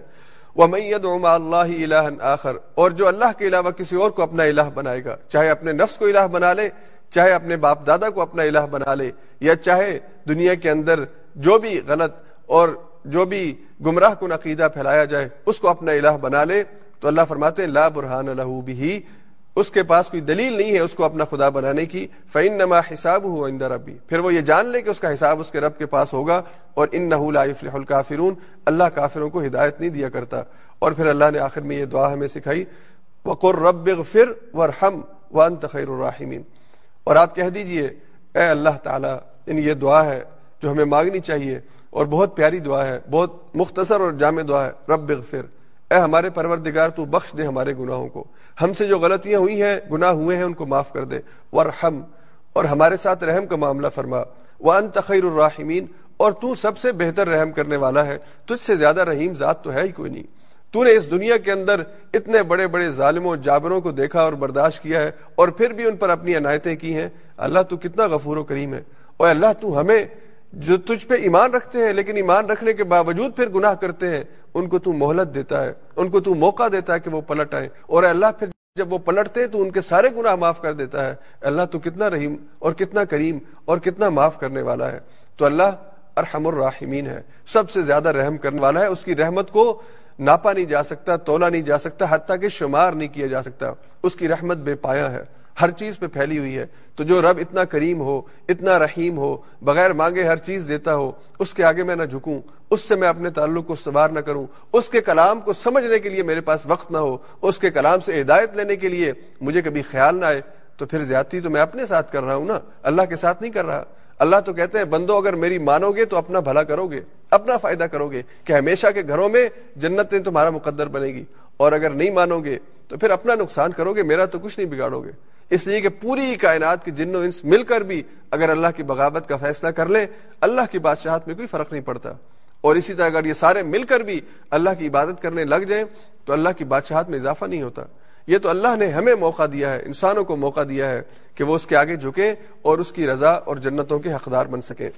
اس کے بعد پھر آگے سورہ نور ہے، اور سورہ نور اپنے نام سے تو ایسا محسوس ہوتا ہے کہ اس میں نور یعنی روشنی کا ذکر ہے۔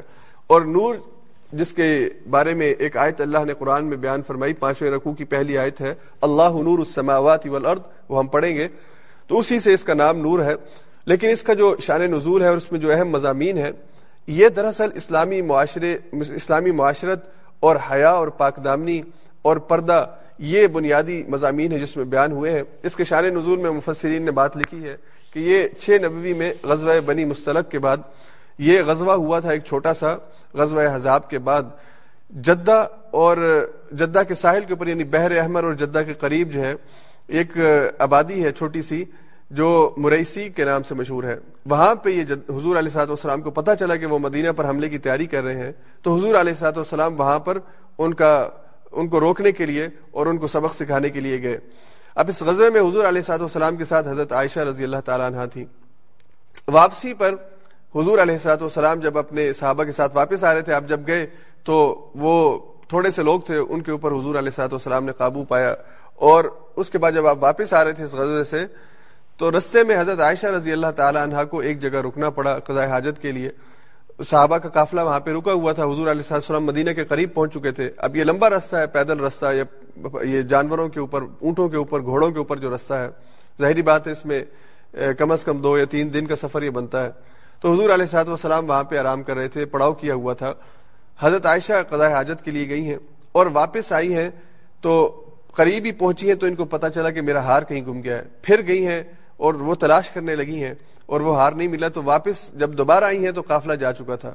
اور جس کے اندر جس جس یعنی وہ جو ان کا بیٹھنے کی جو چیز بنی ہوئی تھی، جو اونٹ کے اوپر رکھی جاتی تھی، سجادہ یا اس طرح کی جو بھی چیز ہے، اس کو جب صحابہ نے اٹھا کے اوپر رکھا ہے تو ان کو اندازہ نہیں ہوا کہ حضرت عائشہ اس میں بیٹھی ہیں نہیں۔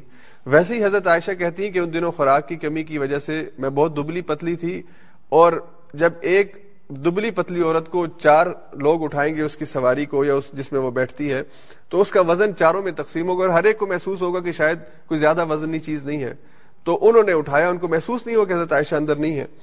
تو یہ جب آگے چلا گیا اور حضرت عائشہ واپس آئی اور آپ نے دیکھا کہ کوئی بھی نہیں ہے تو آپ وہیں پہ بیٹھ گئی بلکہ ایک روایت کے مطابق آپ سو گئیں۔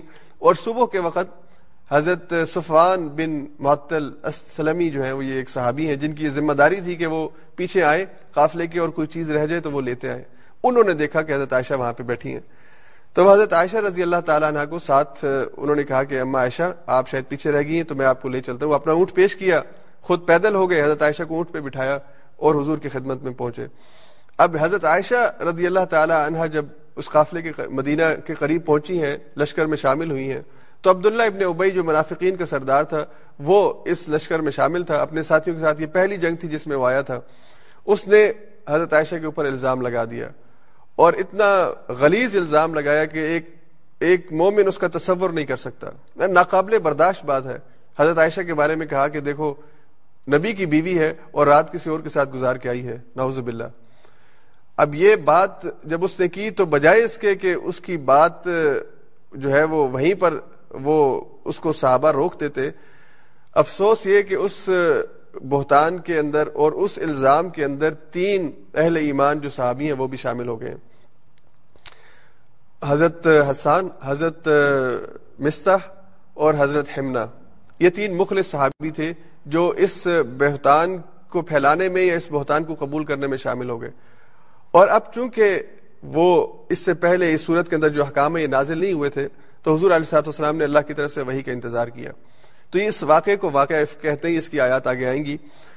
تو اس موقع پر یہ آیات اللہ تعالی نے نازل فرمائی جس میں اللہ تعالی نے پھر جو کسی پر الزام لگا دے، اس کے حوالے سے۔ اور اگر میاں اور بیوی کے درمیان وہ خود ایک دوسرے کو غلط کام کرتے ہوئے دیکھ لے، اس حوالے سے، یا کوئی دو اہل ایمان مرد عورت زنا کا ارتکاب کر لے، اس حوالے سے، یا مسلمان معاشرے کے اندر بے حیائی پھیلانے کے لیے جو کام کیا جائے، اس حوالے سے ایک دوسرے کے گھروں میں جاتے ہوئے جو پردے کے حکام ہیں اور نکاح کی جو اہمیت ہے اور نکاح کی ترغیب ہے، یہ ساری باتیں اس صورت کے اندر آئیں گی۔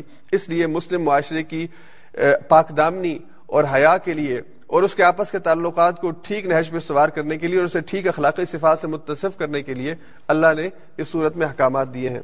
تو سب سے پہلے اللہ تعالیٰ نے جو پہلی آیات ہے اس کی، آیت دو اور تین میں اللہ نے یہ بات کہی ازانیت وزانی فجلدو، بلکہ اس سے پہلے پہلی آیت سن لیجیے، اس میں اللہ فرماتے ہیں سورت انزلناہا، یہ سورت ہے جو ہم نے نازل کی ہے، اور یہ منفرد انداز ہے سورہ نور کے ساتھ کہ باقی آیات بھی اللہ نے نازل کی ہے لیکن کہیں پہ یہ اللہ نے نہیں کہا کہ سورت انزلناہا۔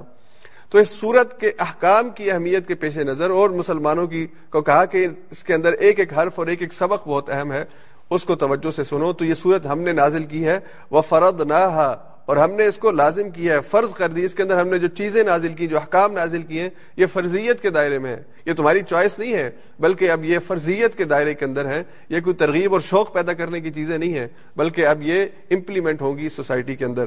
وہ آیات بینات اور ہم نے اس میں بہت ہی واضح نشانیاں نازل کی ہیں۔ لعلکم تذکرون تاکہ تم نصیحت حاصل کرو۔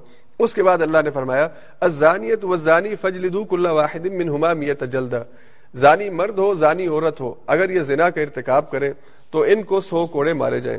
ولا تاخذکم بهما رافت فی دین اللہ اور اللہ کے دین میں تمہیں اگر کوئی ذاتی ہمدردی کسی کے ساتھ ہے، تو یہ تمہیں اس چیز کے اوپر مت ابھارے کہ تم اس میں نرمی کرو۔ ان کن تم تو تؤمنون باللہ والیوم الاخر اگر تم اللہ اور اس کے یعنی آخرت کے دن پر ایمان رکھتے ہو، پھر اس سزا کی امپلیمنٹ تمہیں کرنی ہے۔ ولیشهد عذابهما طائفه من المؤمنین اور یہ جب تم نے سزا دینی ہے، تو یہ کوئی کسی کمرے کے اندر چھپ کر اور کسی خفیہ انداز میں کاروائی نہیں ہوگی، بلکہ یہ اوپن ہوگی تاکہ مسلمان اسے دیکھیں اور اس سے عبرت پکڑیں۔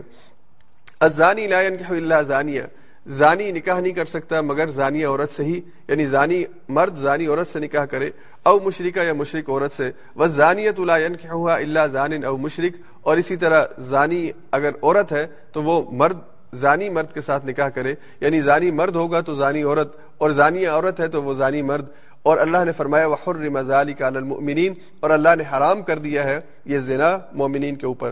اور یہی بات اللہ نے آگے پھر تیسرے رکوع کے آخر میں کہی کہ الخبیسات للخبیسین والخبیسون للخبیسات والطیبات للطیبین والطیبون للطیبات کہ ناپاک خبیث وہ ہوتا ہے کہ جو اس فعل حرام کا ارتکاب کرتا ہے اگر وہ مرد ہے تو وہ خبیصہ عورت جو اس غلط کام کا ارتکاب کرتی ہے وہ اس کے لیے ہے یعنی جس طرح اگر انسان پاکیزہ ذہن رکھتا ہو، پاکیزہ کردار رکھتا ہو، تو وہ پاکیزہ عورت کے ساتھ اور پاکیزہ ذہن اور پاکیزہ کریکٹر رکھنے والی کے ساتھ نکاح کرے۔ تو جس کے ذہن کے اندر اور جس کے مزاج کے اندر اور جس کے کردار کے اندر اب خباست پیدا ہو گئی ہے، پھر وہ اپنے ہی ذہن کے مطابق کی عورت سے نکاح کرے۔ اچھا یہاں یہاں پہ کچھ باتیں سمجھنے کی ہیں۔ ویسے تو یہ مضمون بہت تفصیلی ہے اور بہت حساس بھی ہے سینسیٹیو بھی ہے۔ ہمارے اسلام پر، دین اسلام کے اوپر بہت زیادہ مغرب نے اعتراض کیا۔ کہ دیکھیں جی اسلام تو سزاؤں کا دین ہے اور اسلام میں کوڑے مارنے کی سزا ہے۔ بلکہ شاید آپ کو یاد ہو، جب یہ طالبان کا مسئلہ چل رہا تھا، تو سوات کے اندر ایک عورت کو باقاعدہ پکڑ کر کوڑے مارے گئے اور اس کی باقاعدہ ویڈیو وائرل ہوئی اور پوری دنیا کے اندر اس کو دکھایا گیا۔ اب وہ مارنے والے بھی خود انہی کے لوگ تھے، کوئی وہاں پہ اسلامی حکومت قائم نہیں تھی کہ جو کوڑے مارتی۔ تو وہ مارنے والے بھی انہی کے لوگ ہیں اور دنیا کے اندر یہ پروپیگنڈا پھیلانے کے لیے اور یہ پروپیگنڈا جو ہے وہ عام کرنے کے لیے اور اسلام سے نفرت پیدا کرنے کے لیے انہوں نے یہ اس طرح کی ویڈیوز، اس طرح کی باتیں جو ہیں وہ پہلے صرف یہ تھیوریز پھیلاتے تھے، بات اپنا فلسفہ پیش کرتے تھے، اعتراض کرتے تھے۔ اب باقاعدہ کیونکہ سوشل میڈیا کا دور ہے، ویڈیوز اویلیبل ہے تو اب ویڈیو بنا کے اس طرح کی فیک ویڈیوز بنا کے اسلام کو بدنام کیا جاتا ہے۔ سب سے پہلی بات تو یہ سمجھیے کہ اسلام سزائیں دینے کے لیے اللہ نے دنیا میں نہیں بھیجا۔ اسلام کے اندر جو بھی سزا ہے، وہ اس جرم کا اس حد تک بڑھ جانے کی وجہ سے کہ وہ معاشرے کے اندر خرابی کا ذریعہ بن رہا ہے اور دوسروں کے لیے غلطی اور دوسروں کے لیے گناہ کی دعوت کا ذریعہ بن رہا ہے، پھر اسلام جو ہے وہ حرکت میں آتا ہے۔ ذاتی دائرے کے اندر اگر کوئی انسان گناہ کرتا ہو، کوئی بھی گناہ کرتا ہو، اسے کوئی شریعت گناہ نہیں، سزا نہیں دیتی، اسلام اس کو سزا نہیں دیتا۔ ذاتی دائرے کے اندر اگر کوئی برا ہے تو وہ برائی اس کی اپنی ذات تک ہے، وہ دوسرے کو کوئی نقصان نہیں پہنچا رہا۔ تو غلط کام وہ کر رہا ہے، گناہ کا وہ مرتکب ہو رہا ہے، لیکن عدالت یا اسلامی حکومت اسے سزا نہیں دے گی۔ اور دوسری اور اہم بات یہ ہے کہ اسلامی حکومت کا یہ کام ہے کہ وہ ان سزاؤں کا نفاذ کرے۔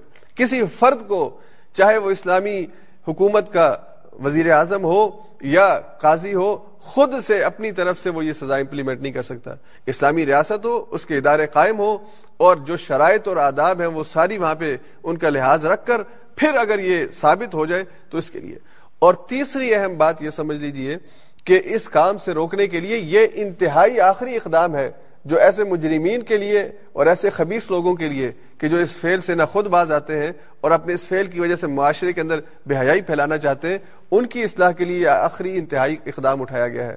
وگرنہ اہل ایمان سے بار بار اللہ کا کلام کیا کہہ رہا ہے۔ کیا آپ ابھی اٹھارہ پاروں میں باتیں پڑھ کے نہیں ہیں اللہ کا کلام ان سے بار بار یہ کہہ رہا ہے کہ عقیدے کو اپنے اندر مضبوط کر لو۔ اگر عقیدہ آخرت، عقیدہ توحید اور عقیدہ رسالت تمہارے دلوں میں جاگزی ہو گیا ہے، تو تم یہ غلط کام نہیں کرو گے۔ تو عقیدے کی مضبوطی کے ذریعے اور اللہ کے ساتھ تعلق کی مضبوطی کے ذریعے دراصل اسلام انسان کو گناہوں سے روکتا ہے۔ اسلام کوئی ایسا دین نہیں ہے کہ جو انسانوں کے اوپر کیمرے لگا کے بیٹھا ہو اور جہاں پہ بھی غلطی کرے ان کو پکڑ لے اور پکڑ کے ان کو کوڑے لگانا شروع کر دے۔ نہیں، بلکہ انسان کو یہ تصور اور احساس پیدا کروایا جاتا ہے کہ تمہارے اوپر سب سے بڑا کیمرہ وہ اللہ تعالیٰ کی ذات کا ہے۔ دنیا کے اندر اس نے تمہیں مہلت دی ہوئی ہے۔ دنیا میں کسی گناہ پہ تمہیں دوسروں کے سامنے تمہارے راز کو افشا نہیں کرے گا۔ لیکن ہاں وہ جو اللہ کا کیمرہ ہے، وہ آخرت میں کھلے گا اور تمہارے اعمال پھر وہاں پہ تو لے جائیں گے۔ تو دنیا کی زندگی کے اندر اگر کوئی مسلمان گناہ کرتا ہے، تو اسے گناہ سے روکنے کا جو طریقہ اسلام نے اختیار کیا ہے، وہ اس کی ذاتی اصلاح اور اس کا رب کے اوپر ایمان اور اس کا مضبوط عقیدہ ہے۔ اس لیے بار بار مکے کی آیات میں کیا چیز دماغوں میں بٹھائی گئی اور رویوں میں اتارنے کی کوشش کی گئی کہ اللہ کو مانتے ہو تو پھر اپنے رویوں کی اصلاح کرو۔ اللہ کو اگر اس کے ساتھ اپنے ایمان کا دعویٰ کرتے ہو تو پھر تقوی کی روش اپناؤ اور تقوی کیا ہے؟ کہ تمہیں اللہ کی موجودگی کا احساس ہر وقت ہو۔ تمہارا ہر لمحہ یہ اس تصور میں گزرے کہ تمہارا رب تمہیں دیکھ رہا ہے۔ تو یہ تصور اور احساس پیدا ہو جائے تو خود بخود انسان زنا سے اپنے آپ کو روکتا ہے۔ تو اس لیے ایک تو اللہ نے اپنے اوپر ایمان، آخرت پر ایمان اور آخرت میں جو جواب دہی ہونی ہے، اس کے احساس کی وجہ سے انسان کو مسلمان کو یہ بات سمجھائی کہ وہ گناہ سے روکے۔ اصل اسلام یہ کام کرتا ہے۔ اور انسان خود ہی برائیوں کے ماحول میں رہتا ہے۔ مسلمان برائیوں، اس کے چاروں طرف برائی ہوتی ہے۔ لیکن اگر وہ اپنے آپ کو روکتا ہے، تو اس وجہ سے نہیں کہ اسے کوڑے پڑیں گے، بلکہ اس وجہ سے وہ روکتا ہے کہ میرا رب مجھے دیکھ رہا ہے اور میں نے اس کام سے اپنے آپ کو باز۔ آج بھی اسلامی ملکوں میں کہاں یہ سزا دی جاتی ہے کوڑوں والی؟ اور کتنی مسلمان آبادی ہے کہ جو ان ملکوں میں رہ رہی ہے، خاص طور پہ جو لوگ جو یورپین سوسائٹیز کے اندر رہتے ہیں، وہاں پہ تو ویسے ہی یہ جرم جو ہے وہ قابل گرفت نہیں ہے۔ تو اللہ تعالیٰ نے مسلمان کو یہ بات سمجھائی کہ اپنے عقیدے کی مضبوطی کے ذریعے سے اور اللہ پر ایمان کی وجہ سے ان کاموں سے اپنے آپ کو روک لو۔ اور وہ نوجوان، وہ مرد، وہ عورت کہ جو برائی کا موقع ہوتے ہوئے اپنے آپ کو برائی سے روکتا ہے، اس کا جو اجر، اس کا جو مرتبہ اور مقام اللہ نے بیان کیا ہے تو وہ یہ شوق پیدا کیا گیا تو ایک طرف ترغیب ہے، ایک طرف ترہیب ہے۔ یعنی اگر غلط کام کرو گے تو پکڑے جاؤ گے قیامت والے دن۔ اور اگر اچھا کام کرو گے تو اس پر پھر تمہیں جو اجر ملے گا۔ تو یہ ترغیب اور ترہیب کے ذریعے سے اسلام انسان کی اصلاح کرتا ہے۔ وہ جیل کے ڈراوے سے یا کوڑوں کے ڈراوے سے اصلاح، اس، یہ اصلاح ہو ہی نہیں سکتی۔ جبر کسی بھی جگہ پہ کسی انسان کی اصلاح کا ذریعہ نہیں ہوتا۔ اور ایک اور بات اس حوالے سے یہ ذہن میں رکھیے کہ زنا کا جو جرم ہے یعنی کسی ایسے مرد اور عورت کا آپس میں یہ تعلق قائم کرنا، کہ جن کے اس تعلق کی ویلیڈیٹی یا عرف کے اندر اسے قبول نہ کیا گیا ہو، یہ ہر زمانے میں حتیٰ کہ آج بھی جرم سمجھا جاتا ہے۔ یعنی کسی بھی معاشرے کے اندر آپ چلے جائیں، ایک تو نکاح کا تصور ہے جو اسلام نے دیا ہے، اور غیر مسلم معاشروں میں بھی یہ نکاح کا تصور موجود ہے۔ تو شوہر اور بیوی کا جو جو تعلق ہے، اس میں خیانت کا ارتکاب جو ہے، اس میں کہ مرد کسی اور سے اپنا تعلق بنائے اور بیوی کسی اور سے اپنا تعلق بنائے، اسے کوئی دین، کوئی مذہب، کوئی اخلاق پسند نہیں کرتا۔ اور زنا سے قبل بھی جو تعلق ہوتا ہے، مثال کے طور پہ بوائے فرینڈ اور گرل فرینڈ کا یا سمبور کا جو رشتہ ہے یہاں پہ، جو دو مرد میاں بیوی آپس میں رہتے ہیں اور یہ تعلق بناتے ہیں، وہ ایک ڈیفائنڈ تعلق ہوتا ہے کہ یہ دونوں ایک دوسرے کے ساتھ سمبور کی حیثیت سے بوائے فرینڈ گرل فرینڈ کی حیثیت سے رہتے۔ وہ بھی اس چیز کو پسند نہیں کرتے کہ اس کا مرد یا اس کی عورت کسی اور جگہ پہ یہ کام کرے۔ اگر انہوں نے یہ کام کرنا ہو تو پہلے اس تعلق کو۔ اس کا مطلب یہ ہے کہ جانوروں کی جگہ، کسی بھی جگہ جا کے منہ مارنا جو ہے، یہ زنا کرنا اسے کوئی شریعت، کوئی اخلاق، کوئی تہذیب اور کوئی تمدن اس کو قبول نہیں کرتا۔ اور اسلام نے اس کی سزا سخت کیوں رکھی ہے؟ اس کے اندر بھی بہت سی حکمتیں ہیں۔ اور موٹی سی بات یہ سمجھ لیجیے، اس حوالے سے مولانا سید ابو العلیٰ مودودی رحمہ اللہ نے بڑی تفصیل کے ساتھ سورہ نور میں، اور میں آپ سب سے گزارش کروں گا کہ آپ سورہ نور کی تشریح تفہیم القرآن میں ضرور پڑھیے، تاکہ ہمیں اس پورے مضمون کی جو ڈیپتھ ہے، اس اس میں ہم اتر کے اس کو پڑھیں اور ہم اس حقیقت کو اور اس کنسپٹ کو سمجھنے کی کوشش کریں۔ کیونکہ آج جو معاشرہ ہے، اس معاشرے کے اندر بے حیائی کو مارکیٹ کے اندر خوشنما بنا کے پیش کیا جاتا ہے، اور آج کے معاشرے کے اندر سزاؤں کو جو ہے وہ یعنی سخت بنا کے پیش کیا جاتا ہے۔ حالانکہ سزائیں کہیں دی نہیں جا رہی۔ اس کے باوجود ہم ہم سب کے لیے بہت ضروری ہے کہ ہم اس پورے فلسفے کو قرآن یہ کیوں کر رہا ہے، اسلام یہ کیوں چاہتا ہے؟ تو دو باتیں سمجھنے کی ہے ایک یہ کہ ہماری جتنی بھی تمدن ہے، انسانی تمدن ہے اور انسانی نسل ہے، اس کی بقا کا انحصار صرف اور صرف اس بات پر ہے کہ یہ میاں اور بیوی کا تعلق، یہ محفوظ رہے۔ اس کے اندر خیانت کا ارتکاب نہ کیا جائے۔ یعنی مرد اور عورت کا آپس میں جو ملاپ ہے، یہ ایک عرف کے طریقے کے اوپر، ایک نکاح کے طریقے کے اوپر یہ بنے اور پھر ان کے اندر میاں اور بیوی کے جو حقوق اور ذمہ داریاں ہیں، جو ان کے رائٹس ہیں اور جو ان کی رسپانسبلٹیز ہیں، وہ ادا کرنے کا احساس ہو تاکہ انسانی نسل آگے چل سکے۔ عورت کبھی بھی اس بات کو قبول نہیں کرے گی کیونکہ مرد اس کو حاملہ کر کے غائب ہو جائے اور اس کے بعد اس کو وہ نو ماہ کی تکلیف اور اس کے بعد پھر بچہ پیدا کرنا، اس کی تربیت اور اس کو پالنے کی جو جتنی بھی یہ ایک لمبی ایکسرسائز ہے، وہ اکیلی وہ اٹھائے۔ وہ کبھی بھی اس بات کو قبول نہیں کرے گی۔ تو انسانی نسل کا بقا اس بات پر منحصر ہے کہ یہ رشتہ، نکاح کا رشتہ قائم رکھا جائے اور اس کے ذریعے سے پھر انسانی نسل کو آگے چلایا جائے۔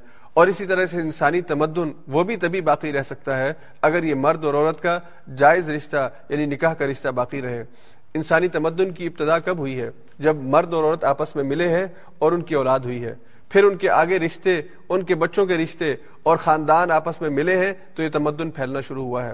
تو اگر آپ اسی کو ختم کر دیں اور معاشرے کو آزاد کر دیں کہ جس مرد کا جس عورت کے ساتھ دل ہے، جس عورت کا جس مرد کے ساتھ دل ہے، وہ جا کے اپنی ضرورت اور اپنی خواہش کو پورا کرے، تو پھر انسانی تمدن آگے نہیں چل سکے گا۔ نہ انسانی نسل آگے چل سکے گی، نہ انسانی تمدن آگے چل سکے گا۔ اور آج جن معاشروں کے اندر یہ ایکسرسائز کی جا رہی ہے، کیا ہم اس بات سے واقف نہیں ہے کہ ہمارے ان معاشروں کے اندر آج جو خاص طور پہ یورپین خواتین ہیں، یہ بچہ پیدا کرنا، بچہ لینا، اسے اپنے اوپر بوجھ فیل کرتی ہیں۔ جو مغربی افکار اور نظریات ہیں، ان کی بنیاد ہی ساری اس بات کے اوپر ہے، آزادی کے اوپر۔ تو پھر وہ عورت کہتی ہے کہ میں بھی آزاد رہتی ہوں۔ میں کیوں اپنے آپ کو باؤنڈ کروں؟ ایک تو یہ تکلیف دہ مرحلے ہے پھر اس کے بعد میرے کیریئر کے اوپر جو ہے وہ سوالیہ نشان کھڑا ہو جائے گا۔ پھر تیسرے نمبر پر میری جو جسمانی ساخت ہے وہ ویسی نہیں رہے گی۔ میری مارکیٹ کے اندر ویلیو کم ہو جائے گی۔ تو وہ کیوں یہ ایکسرسائز کرے گی؟ وہ یہ ایکسرسائز نہیں کرتی۔ اور یہاں پہ بچوں کے پیدا ہونے کی جو ریشو کم ہے اور روز بروز کم ہو رہی ہے تو اس کی وجہ کیا ہے؟ وجہ بنیادی طور پر یہی ہے کہ آپ نے جب اس کنسپٹ کو غلط معنی میں لے لیا ہے کہ آپ آزاد ہے اور آپ کا جسم آپ کی مرضی ہے اور آپ نے بالکل بچے پیدا نہیں کرنے تو پھر انسانی نسل جو ہے وہ آگے نہیں چل پائے گی۔ تو اللہ نے یہ جو قوانین دیے ہیں، یہ اس وجہ سے دیے ہیں اور یہ جو سزا متعین کی ہے، اس کے اندر بھی یہ آخری اقدام کے طور پر۔ اور دیکھیے، اس کے اندر جو گواہوں کی جو تفصیلات ہیں کہ اگر یہ کوئی کام کرے مرد اور عورت اور اس کو دیکھنے والے چار فرد ہوں، چار جو اس کو دیکھیں، اس پوری کاروائی کو دیکھیں، اور پھر وہ گواہی دیں۔ اور یہ چاروں بھی کریکٹر کے حوالے سے ٹھیک ہوں۔ اور یہ اس کے ذاتی طور پر ان کی آپس میں کوئی دشمنی نہ ہو، کوئی ذاتی طور پر مخاسمت نہ ہو کہ وہ اس وجہ سے آ کے جھوٹی گواہی دیں۔ تو یہ چار اگر آ کے ایک ہی جیسی گواہی دیں کہ کب، کہاں، کس نے کس کے ساتھ یہ کام کیا ہے اگر ان کے بیانات کے اندر بھی تضاد ہے تو یہ گواہی ریجیکٹ ہو جائیں گی۔ اس کا مطلب یہ ہے کہ کسی جوڑے نے، کسی مرد اور عورت نے اوپنلی لوگوں کے سامنے یہ کام کیا ہے کہ چار لوگوں نے ان کو یہ کام کرتے دیکھا اور مکمل انہوں نے تفصیلات آ کے عدالت میں بیان کی ہیں۔ اس کا مطلب یہ ہے کہ یہ لوگ معاشرے کے اندر بے حیائی پھیلا رہے ہیں۔ اگر تین گواہ ہیں، تینوں گواہوں کو خاموش رہنے کا حکم ہے جب تک کہ چوتھا ان کو نہیں ملتا۔ اور اگر چاروں کے بیانات ٹھیک نہیں ہیں تو چاروں کی گواہی ریجیکٹ ہو جائے گی، ان کو جو جوڑا ہے یا جو غلط کام کر رہا ہے، اس کو سزا نہیں ملے گی۔ تو اس حوالے سے جو تفصیلات ہیں، اگر وہ بھی آپ پڑھیں اور پھر پوری تاریخ انسانی کا مطالعہ کریں، خاص طور پہ اسلامی تاریخ کا مطالعہ کریں، تو عملاً یہ سزا نہ ہونے کے برابر ہے۔ بہت کم ایسے مواقع ہوئے ہیں کہ یہ سزا دی گئی ہے، کہ یہ جرم ثابت ہوا ہو۔ اکثر سزائیں جو ہوئی ہیں، وہ خود اپنے اعتراف کے بعد دی گئی ہیں۔ یعنی کسی صحابی سے یا کسی مسلمان سے غلطی ہوئی ہے اور اس نے آ کے خود عدالت میں قرار کر لیا ہے کہ مجھ سے غلطی ہوئی ہے، میرے سے گناہ ہوا ہے اور پھر عدالت نے وہ سزا دی ہو۔ حضور علیہ سعد والسلام کی زندگی میں وہ جو خاتون ہے، جس کو رجم کیا گیا اس نے خود آ کے تین چار دفعہ حضور کے سامنے آ کے اپنے گناہ کا اعتراف کیا اور حضور بار بار اس کو ٹالتے رہے کہ تم چلی جا، اللہ سے معافی مانگ۔ لیکن جب وہ چوتھی دفعہ آئی اور اس نے پھر کہا کہ حضور اب تو میرا بچہ بڑا ہو گیا ہے اور روٹی کا ٹکڑا ساتھ لے کے آئی کہ دیکھیں یہ اب خود کھا لیتی ہے اور میں اپنے خدا کے سامنے اس حال میں نہیں جانا چاہتی کہ میرے دامن پہ یہ دھبا ہو، تو اب مجھے آپ یہ سزا دیجیے میں پاک صاف ہو کے اپنے خدا کے سامنے جانا چاہتی ہوں۔ اب ایمان کا لیول اور ایمان کا ایک ایک، آپ سمجھ لیجیے اللہ کے ساتھ ایک تعلق ہے کہ وہ اپنے رب سے ملاقات چاہتی ہے اس انداز میں کہ اس کے دامن پہ گناہوں کے دھبے نہ ہو تو اس کے اس اصرار کے اوپر پھر اس کو وہ رجم کی سزا دی گئی ہے۔ اور زنا کی زنا کی جو سزا ہے، ایک تو یہاں پہ کوڑے بیان ہوئے۔ دوسری سزا ہے رجم کی یعنی شادی شدہ اور غیر شادی شدہ کا فرق ہے۔ اگر غیر شادی شدہ یہ ارتکاب کریں تو ان کی یہ سزا ہے۔ اور شادی شدہ اگر یہ کام کریں تو وہ رجم ہے یعنی پتھر مار کے ان کو سنسار کیا جائے۔ اور یہ سزا قرآن میں بیان نہیں ہوئی، احادیث میں بیان ہوئی ہے۔ اور احادیث بھی بکثرت ہے، ایک دو نہیں ہے۔ ہمارے ہاں جو لوگ آج کل اس کا انکار کرتے ہیں، یہ وہ دراصل بنیادی طور پر احادیث ہی کا انکار کرنے والے ہیں۔ تو، اور دوسرا وہ دلیل یہ دیتے ہیں جی قرآن کریم نے اس کا ذکر نہیں کیا۔ تو قرآن کریم نے اور بھی بہت سی چیزوں کا ذکر نہیں کیا۔ وہاں پہ پھر ہم حدیث کی وجہ سے اس کے اوپر عمل کرتے ہیں۔ ہم زہر کی اگر چار رکعت پڑھتے ہیں تو قرآن تو نہیں کہتا کہ زہر کی چار رکعت پڑھو۔ اور اگر ہم فجر کی دو پڑھتے ہیں تو قرآن تو نہیں کہتا کہ دو پڑھو۔ یہ ساری وضاحتیں خود شریعت، صاحب شریعت نے اپنی زندگی کے اندر پیش کی ہیں۔ تو اللہ تعالیٰ نے ان آیات کے اندر زنا کے حوالے سے جو احکام دیے ہیں، وہ اس لیے کہ اس معاشرے کے اندر بے حیائی کے کاموں کو روکا جائے۔ اور اگر کوئی ذاتی طور پر کسی خفیہ دائرے میں کام کرتا ہے، اسے اللہ کی پکڑ کا خوف دلا کر اسے روکنے کی کوشش کی جائے۔ اور اگر کوئی اوپنلی سوسائٹی کے اندر سب کے سامنے یہ کام کرتا ہے، تو پھر جو قانون ہے، اسلامی ریاست حرکت میں آئے اور اس پر قانون کی امپلیمنٹ ہو۔ اس کے بعد دوسری جو آیت اللہ نے آیات میں کی ہے، وہ ہے کہ کسی پر اگر غلط الزام لگ جائے، کوئی تہمت لگا دے تو اس کی سزا کیا ہے؟ تو اللہ نے فرمایا ولدین ارمون المحسنات جو پاک دامن عورتوں پر بے حیائی کا الزام لگاتے ہیں سم ملم یا تو بیارباتی پھر چار گواہ نہیں لا سکتے۔ فجر دو سمانی جلدا۔ ان کو اسی کوڑے مارے جائیں۔ اسلامی معاشرے میں یہ بات ناقابل قبول ہے، ناقابل تصور ہے کہ کسی کی عزت پر ایسے بات کی جائے، کسی کے بارے میں بے حیائی کا کا اس کے اوپر الزام لگایا جائے اس کو ثابت نہ کیا جا سکے۔ تو اگر کسی نے اپنی آنکھوں سے دیکھا ہو اور اس کو ہنڈریڈ پرسینٹ یقین ہو کہ یہ کام میں نے اپنی آنکھوں سے ہوتے دیکھا ہے، پھر اسے خاموش رہنے کا حکم ہے۔ دو نے دیکھا ہو، دو کو خاموش رہنے کا، تین نے دیکھا ہو، تین کو خاموش رہنے کا حکم ہے۔ اور اگر چار دیکھ لے تو ان دونوں کے اوپر وہ سزا ثابت ہو جائے تو سزا ہے۔ اور اگر وہ تین جو ہے وہ ہوں تو بے شک کہ وہ ہنڈریڈ پرسینٹ ان کو شیورٹی ہو کہ وہ انہوں نے غلط کام ہوتے دیکھا ہے، ان کو خاموش رہنے کا حکم ہے۔ اور ہمارے یہاں معاشرے میں کیا ہوتا ہے؟ ہم خواہ مخواہ لوگوں پر اس طرح کے الزامات جو ہیں وہ لگانا شروع کر دیتے ہیں۔ خواہ مخواہ۔ حرامی کا لفظ تو بہت عام ہے۔ اب حرامی کا مطلب آپ کو پتا کیا ہے؟ حرامی کا مطلب ہوتا ہے وہ جو حرام رشتے کی وجہ سے پیدا ہوا ہے۔ اب کسی کی جب حرامی کہتے ہیں، تو دراصل ہم اس کے اوپر، اس کے ماں باپ کے اوپر الزام لگا رہے ہیں۔ اور اگر اسلامی حکومت ہو، وہ آپ کو اس کے اوپر گرفت کر سکتی ہے کہ آپ کسی کو حرامی نہیں کہہ سکتے۔ آپ کسی کو ولد و زنا نہیں کہہ سکتے۔ زنا سے پیدا ہونے والا بچہ۔ تو اس لیے اسلام نے اس حوالے سے معاشرے کے اندر بہت ہی واضح احکامات دیے تاکہ ہر ایک اپنی باؤنڈری کے اندر ہو اور کسی کے اوپر خواہ مخواہ جو ہے وہ الزام نہ لگائے۔ اب حضرت عائشہ کے اوپر جو الزام لگایا گیا، کتنا بڑا الزام ہے۔ اور معاشرے کے اندر اس پوری معاشرے کی بنیادوں کو ہلا دینے کے لیے کہ رسول اللہ صلی اللہ علیہ وسلم جو اس وقت کے نبی ہیں، ان کی ان کی وائف کے اوپر یہ اتنا بڑا الزام لگایا جائے۔ اور الزام لگانے والا مزے سے معاشرے کے اندر گھومتا پھرتا رہے، کوئی سے کچھ کہنے والا نہ ہو۔ اور وہ لوگوں کی عزتیں اچھالتا پھرے نہیں، ایسے نہیں ہوگا۔ جو لوگوں کی عزت اچھالے گا، پھر اسے یا تو الزام ثابت کرنا ہے، یا پھر اس کے لیے سزا ہے۔ اس کے بعد پھر اللہ تعالیٰ نے، اور یہ صحابہ کی زندگی کے اندر یہ معاملہ ہوا۔ لیکن کوئی بھی انسان غلطیوں سے پاک نہیں ہے۔ کسی انسان سے کسی وقت غلطی ہو سکتی ہے۔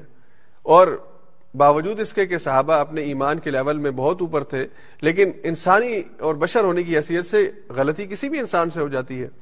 تو اگر کوئی شوہر اپنی بیوی کو یہ کام کرتے دیکھ لے، یا بیوی شوہر کو یہ کام کرتے دیکھ لے، تو وہ کیا کریں گے؟ اس کا طریقہ اللہ نے آیات میں بیان فرمایا ولدین ارمون ازواجہم جو اپنی اپنی بیویوں کو یا بیویاں اپنے شوہروں کو یہ کام کرتے دیکھیں ولم یق الحم شہدا اللہ انفسهم اور صرف انہوں نے ہی دیکھا ہو ان کے پاس گواہ نہ ہو، تو پھر لیان ہوگا۔ اور لیان کیا ہے؟ فشہادت احدہم اربع شہادات باللہ ان میں سے ایک یہ گواہی دے گا یعنی مرد یہ گواہی دے گا، چار دفعہ اللہ کی قسم کھائے گا اور کہے گا ان لمن الصادقین. اللہ کی قسم میں اپنی بات میں سچا ہوں.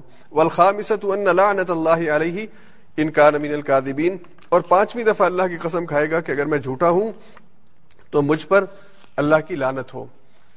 اور جب یہ پانچ قسمیں مرد اٹھا لے گا، پھر عورت یہ پانچ قسمیں اٹھائے گی۔ پہلی چار قسموں میں وہ یہ کہے گی کہ اللہ کی قسم یہ مرد مجھ پہ الزام لگانے میں جھوٹا ہے۔ اور پانچویں قسم یہ اٹھائے گی کہ اگر میں جھوٹی ہوں تو مجھ پر اللہ کی لانت ہو۔ تو یہ اس کو لیان کہا جاتا ہے۔ تو اگر شوہر نے یہ کام غلط کیا ہو، بیوی اس طرح کا الزام عدالت میں لے آئے تو اسے لیان کرنا ہوگا اور اس کے بعد دونوں میں تفریح کر دی جائے گی، یہ الگ الگ ہو جائیں گے۔ تو یہ یہ جو طریقہ میاں بیوی، اب ظاہری بات ہے جب یہ معاملہ یعنی شوہر نے اپنی بیوی کو اس طرح کرتے دیکھا یا بیوی نے شوہر کو کرتے دیکھا، تو ہمارے ہاں تو عموماً ویسے مرد غصے میں بیوی کو قتل کر دیتے ہیں اور دیکھتے نہیں ہیں، سنتے ہیں، کسی سے سنا ہے یا کسی نے آ کے بات کی ہے۔ تو تحقیق نہیں کی، ثابت نہیں ہوا الزام، جا کے سیدھا گولی مار دی ہے۔ اور عورت دیکھ لے تو عورت بیچاری اپنی معاشرتی مجبوریوں کی وجہ سے وہ باوجود اس کے کہ اس کو پتا ہوتا ہے، اس نے اپنی آنکھوں سے دیکھا ہوتا ہے، لیکن وہ شوہر کو برداشت کرتی ہے۔ تو یہ ہمارے مردوں کا قصور ہے، ہمارا قصور ہے۔ اس حوالے سے کہ ہم غلطی کر کے بھی اپنی معافی اپنی بیویوں سے لے لیتے ہیں، لیکن ہماری بیویاں غلطی کریں تو ہمارے اندر معافی کا جذبہ نہیں ہوتا۔ تو ہمیں اس کا مطلب یہ نہیں ہے کہ ہمیں غلطیاں کرتے رہنا چاہیے۔ ہمیں اپنے رویوں کا جائزہ لینا چاہیے اور مردوں کو بطور خاص اس حوالے سے اپنی اصلاح کرنی چاہیے۔ اور اگر عورتیں غلط ہیں، تو عورتوں کو اس رشتے کے اندر غلطی کرنے کی اجازت، نہ مردوں کو ہے نہ عورتوں کو ہے۔ اس رشتے کو ختم کریں، پھر اس کے بعد کہیں اور منہ مارے یعنی اگر آپ نے تعلق کسی سے بنانا ہے، تو پہلے اپنے پاکیزہ رشتے کو ختم کریں اور اس کے بعد دوسرے مرد یا جس جگہ بھی جو کام کرنے نہیں یعنی اس رشتے کی جو نزاکت ہے، اس میں کسی دوسرے کی مداخلت، اس کو تصور نہیں کیا جا سکتا۔ اس کے بعد پھر آگے یہ آیات ہے آیت نمبر گیارہ سے اٹھارہ تک، جہاں پہ اللہ تعالیٰ نے حضرت عائشہ کی پاک دامنی کا ذکر کیا۔ اور حضرت عائشہ رضی اللہ تعالیٰ عنہ کی فضیلت ہے کہ آپ کی پاک دامنی کے اوپر ایک نہیں، دو نہیں، پوری یہ آٹھ آیات، اور اس کے بعد کی دو آیات بھی اگر ملا لیں، جو ایک اور مضمون اسی سے ملتا جلتا ہے، یہ اللہ نے حضرت عائشہ کی پاک دامنی کے حوالے سے نازل فرمایا۔ تو منافقین نے کوشش کی کہ حضور علیہ صاحب والسلام کو ذہنی طور پہ ٹارچر کیا جائے اور حضرت عائشہ کے اوپر یہ الزام لگا کہ اس نبوی گھرانے کو تباہ و برباد کر دیا جائے۔ اور یہ حضرت عائشہ بیٹی ہے حضرت ابکر صدیق کے، جو حضور علیہ صاحب والسلام کے ساتھ بطور نائب، بطور یار غار کے اور حضور علیہ صاحب والسلام کے قریبی ساتھی ہیں۔ تو ان کو بھی جو ہے وہ ذہنی طور پر ٹارچر کیا جائے۔ تو اب اس واقعے کو قرآن کریم نے تفصیل سے ذکر کیا اور پھر مسلم معاشرے کی اصلاح کی۔ تو ہم اس کا ترجمہ پڑھتے ہیں اور آج کیا جو ہمارے غلط رویے ہیں، ان کی اصلاح بھی اس کے اندر موجود ہے، جو ہم ویسے ہی خواہ مخواہ دوسروں کے اوپر الزام لگانا شروع کر دیتے ہیں، کردار کشی شروع کرتے ہیں۔ اللہ فرماتے ہیں، ان الدین جاؤ بلف کی عصبت منکم یہ جو لوگ اف کا، جنہوں نے یہ بہانہ گھڑا ہے، یہ تمہارے ہی میں سے ہیں۔ اف کہتے ہیں، کسی چیز کو ڈیل دینا یعنی اس واقعے کو مسلم معاشرے کے اوپر، مسلم سوسائٹی کے اوپر جنہوں نے ڈالا ہے اور اس کو تباہ کرنے کی کوشش کی ہے، یہ تمہارے میں سے لوگ ہیں۔ لا تحسبوه شر لکم بل هو خیر لکم۔ اسے برا گمان مت کرو کہ یہ تمہارے لیے برا ہے۔ بل ہوا خیر الکم بلکہ تمہارے لیے بہتر ہوا ہے۔ کہ اس کے نتیجے میں اللہ نے زنا کے لعان کے، قذف کے، یہ سارے احکام تفصیل سے بیان کر دیے ہیں، تاکہ اس کے بعد اب کسی کو ہمت نہ ہو کہ وہ کسی پاک دامن مسلمان عورت پر یا کسی پاک دامن مسلمان مرد کے اوپر الزام لگائے۔ تو اس شر سے خیر ہی برآمد ہوا ہے۔ لکل امریم منہم مکتسب من الاسم۔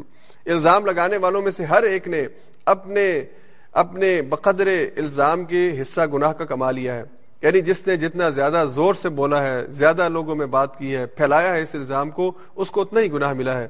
ولدی طول کب منہم لہو عذاب عظیم اور جس نے اس کا سب سے بڑا گناہ کا حصہ اپنے دامن میں سمیٹا، اس کے لیے بہت بڑا عذاب ہے جو قیامت کے دن اس کو ملنا ہے۔ اور وہ عبداللہ ابن ابئی ہے، منافقین کا سردار ہے، جس نے سب سے پہلے کے الزام لگایا اور اپنے اس الزام میں دیگر منافقین کو ساتھ ملا کے اس کو پروپیگنڈے کی صورت میں پورے مدینے کی سوسائٹی کے اندر پھیلایا۔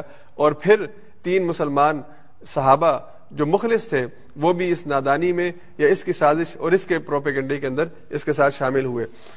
اس کے بعد اللہ فرماتے ہیں، لولا اس سمے تمہ ضن المؤمنون والمؤمنات بانفسهم خیرا، قالوا هذا افک مبین۔ ایسا کیوں نہ ہوا کہ جب اس بہتان کو، اس الزام کو مومنوں نے سنا اور مومن عورتوں نے بھی سنا، تو انہوں نے کیوں نہ کہا کہ یہ تو واضح طور پر گھڑا ہوا جھوٹ ہے، یہ تو بالکل ہی بے بنیاد قسم کی بات ہے۔ اس کی تو کوئی حقیقت نہیں ہے، یہ تو ہو نہیں سکتا، یہ تصور نہیں کیا جا سکتا۔ بھلا وہ نبی کہ جو اخلاقیات کے بلند مرتبے پر ہو اور اس کی بیوی حضرت عائشہ رضی اللہ تعالیٰ عنہ ان کے بارے میں یہ تصور کیا جا سکتا ہے کہ غلط ہے، تو پھر ٹھیک کون ہے؟ پھر اس کا مطلب یہ کہ آپ پورے معاشرے کے اندر اخلاقی طور پر کسی کی کوئی گارنٹی نہیں دے رہے، آپ نے ہر ایک کو صفر سے ضرب دے دی ہے۔ تو کیوں نہ اہل ایمان نے کہا کہ یہ توقع، یہ یہ یعنی بالکل واضح جھوٹ ہے، یہ تو سری بہتان ہے۔ لولا جاؤ علیہ بیر بات شہدا فیض لمیات بشہدا فولا کا اللہ ملکازبون اور کیوں نہ اگر انہوں نے الزام لگایا تھا تو ان سے گواہ طلب کیے۔ تو جب الزام وہ لگا رہے ہیں تو پہلا کام تھا گواہ طلب کرتے۔ اور پہلے تو یہ کہنا چاہیے تھا کہ یہ جھوٹ ہے اور اگر پھر وہ اصرار کرتے تو گواہ طلب کرتے۔ اور جب گواہ نہیں ہے تو پھر اس کا مطلب یہ کہ وہ جھوٹے ہیں۔ اور اللہ فرماتے ہیں کہ اگر اللہ کا فضل نہ ہوتا، اللہ کا فضل ابھی تم پر نہ ہوتا اور اللہ کا فیصلہ نہ ہوتا کہ تمہیں اس نے پکڑ لینا ہے عذاب کے اندر، تو تم دیکھتے کہ لمسکم فی ما افس تم فی عذاب عظیم، کہ تمہیں ایک بہت ہی زوردار قسم کا عذاب جو ہے وہ پکڑ لیتا۔ لولا استلقونه بألسنتكم وتقولون بأفواهكم ما ليس لكم به علما وتحسبونه هينا۔ اب جبکہ تم اسے اپنی زبانوں سے نقل کر رہے ہو، ایک دوسرے کو سنا رہے ہو، اور اپنی منہ سے وہ بات نکال رہے ہو جس کی تمہیں خبر تک نہیں تھی تو اسے تو تم بہت ہی ہلکا سمجھ کے، قول حین سمجھ کے، آسان اور ہلکا سمجھ کے دوسروں کے سامنے بیان کر رہے تھے، لیکن اللہ کے نزدیک یہ بہت بڑی بات تھی۔ یعنی عرش ہل جاتا ہے جب کسی نبی اور اس کے گھر والوں کے اوپر بد کرداری کا اور بے حیائی کا الزام لگتا ہے۔ جیسے یوسف کے بارے میں تب یہ کہا گیا تھا کہ اس نے اپنے عزیز مصر جو اس کا، جو اس کا جو اس کا رب ہے یا جو اس کا یعنی بادشاہ تھا یا جو اس کا سرپرست تھا آقا تھا جس نے حضرت یوسف کو خریدا تھا، اس کے، اس کی بیوی کے اوپر اس نے غلط انداز میں جو ہے وہ اس کے ساتھ بے حیائی کا ارادہ کیا۔ تو جیسے یوسف کے بارے میں یہ تصور نہیں کیا جا سکتا کہ وہ اللہ کا نیک اور برگزیدہ بندہ تھا، وہ یہ غلط کام کرے تو حضرت عائشہ جو وقت کے نبی کی بیوی ہیں، ان پر یہ الزام لگایا جائے۔ تو تم نے کیوں اسے ہلکا سمجھ کے دہرانا شروع کر دیا؟ یہ تو بہت بڑی بات تھی۔ اور اللہ کہتے ہیں یعزکم اللہ مسلح ابدن ان کن تم خبردار، آج کے بعد دوبارہ ایسی حرکت نہ ہو، دوبارہ ایسی بات تمہاری زبانوں پہ نہ آئے۔ اب چاہے نبی کی بیوی ہو یا کوئی اور پاک دامن عورت ہو، خبردار، آج کے بعد تمہاری، تمہارے منہ کے اوپر یہ بات آئے کہ تم کسی پاک دامن مرد پر یا عورت پر یہ الزام لگاؤ۔ اور پھر یہاں پہ وہ تین مخلص صحابہ، حضرت حسان، حضرت ہمنا اور حضرت مستح ان کے اوپر جب یہ الزام ثابت نہیں کر سکے، تو پھر یہ قذف کی سزا جو تھی، اسی کوڑوں کی ان کو لگائی گئی کہ انہوں نے جھوٹا بہتان لگایا ہے اور انہوں نے توبہ کی۔ اور عبداللہ ابن ابئی کو سزا اس وجہ سے نہیں دی گئی کہ جو جتھا اس کے ساتھ تھا، اس کے پیش نظر اور پھر اللہ تعالیٰ نے آخرت میں اس کے لیے جو بہت بڑا عذاب تیار کر رکھا ہے، جس کے بارے میں اللہ نے قرآن میں کہا کہ ان المنافقین فی الدرک الاسفل من النار۔ یہ جہنم کے نچلے ترین درجوں کے اوپر تو حکمت حضور علیہ السلاط والسلام نے عبداللہ ابن ابئی کو سزا نہیں دی، البتہ تین مخلص صحابہ کو جنہوں نے یہ الزام لگایا، ان کو سزا ملی۔ اس کے بعد اگلی آیت ہے، ان الذين يحبون ان تشيع الفاحشه في الذين امنوا لهم عذاب اليم في الدنيا والاخره والله يعلم وانتم لا تعلمون۔ وہ لوگ جو پسند کرتے ہیں اس بات کو کہ وہ فحش کو پھیلا دیں، اہل ایمان کے درمیان ان کے لیے دنیا اور آخرت میں دردناک عذاب ہے اور اللہ جانتا ہے اور تم نہیں جانتے۔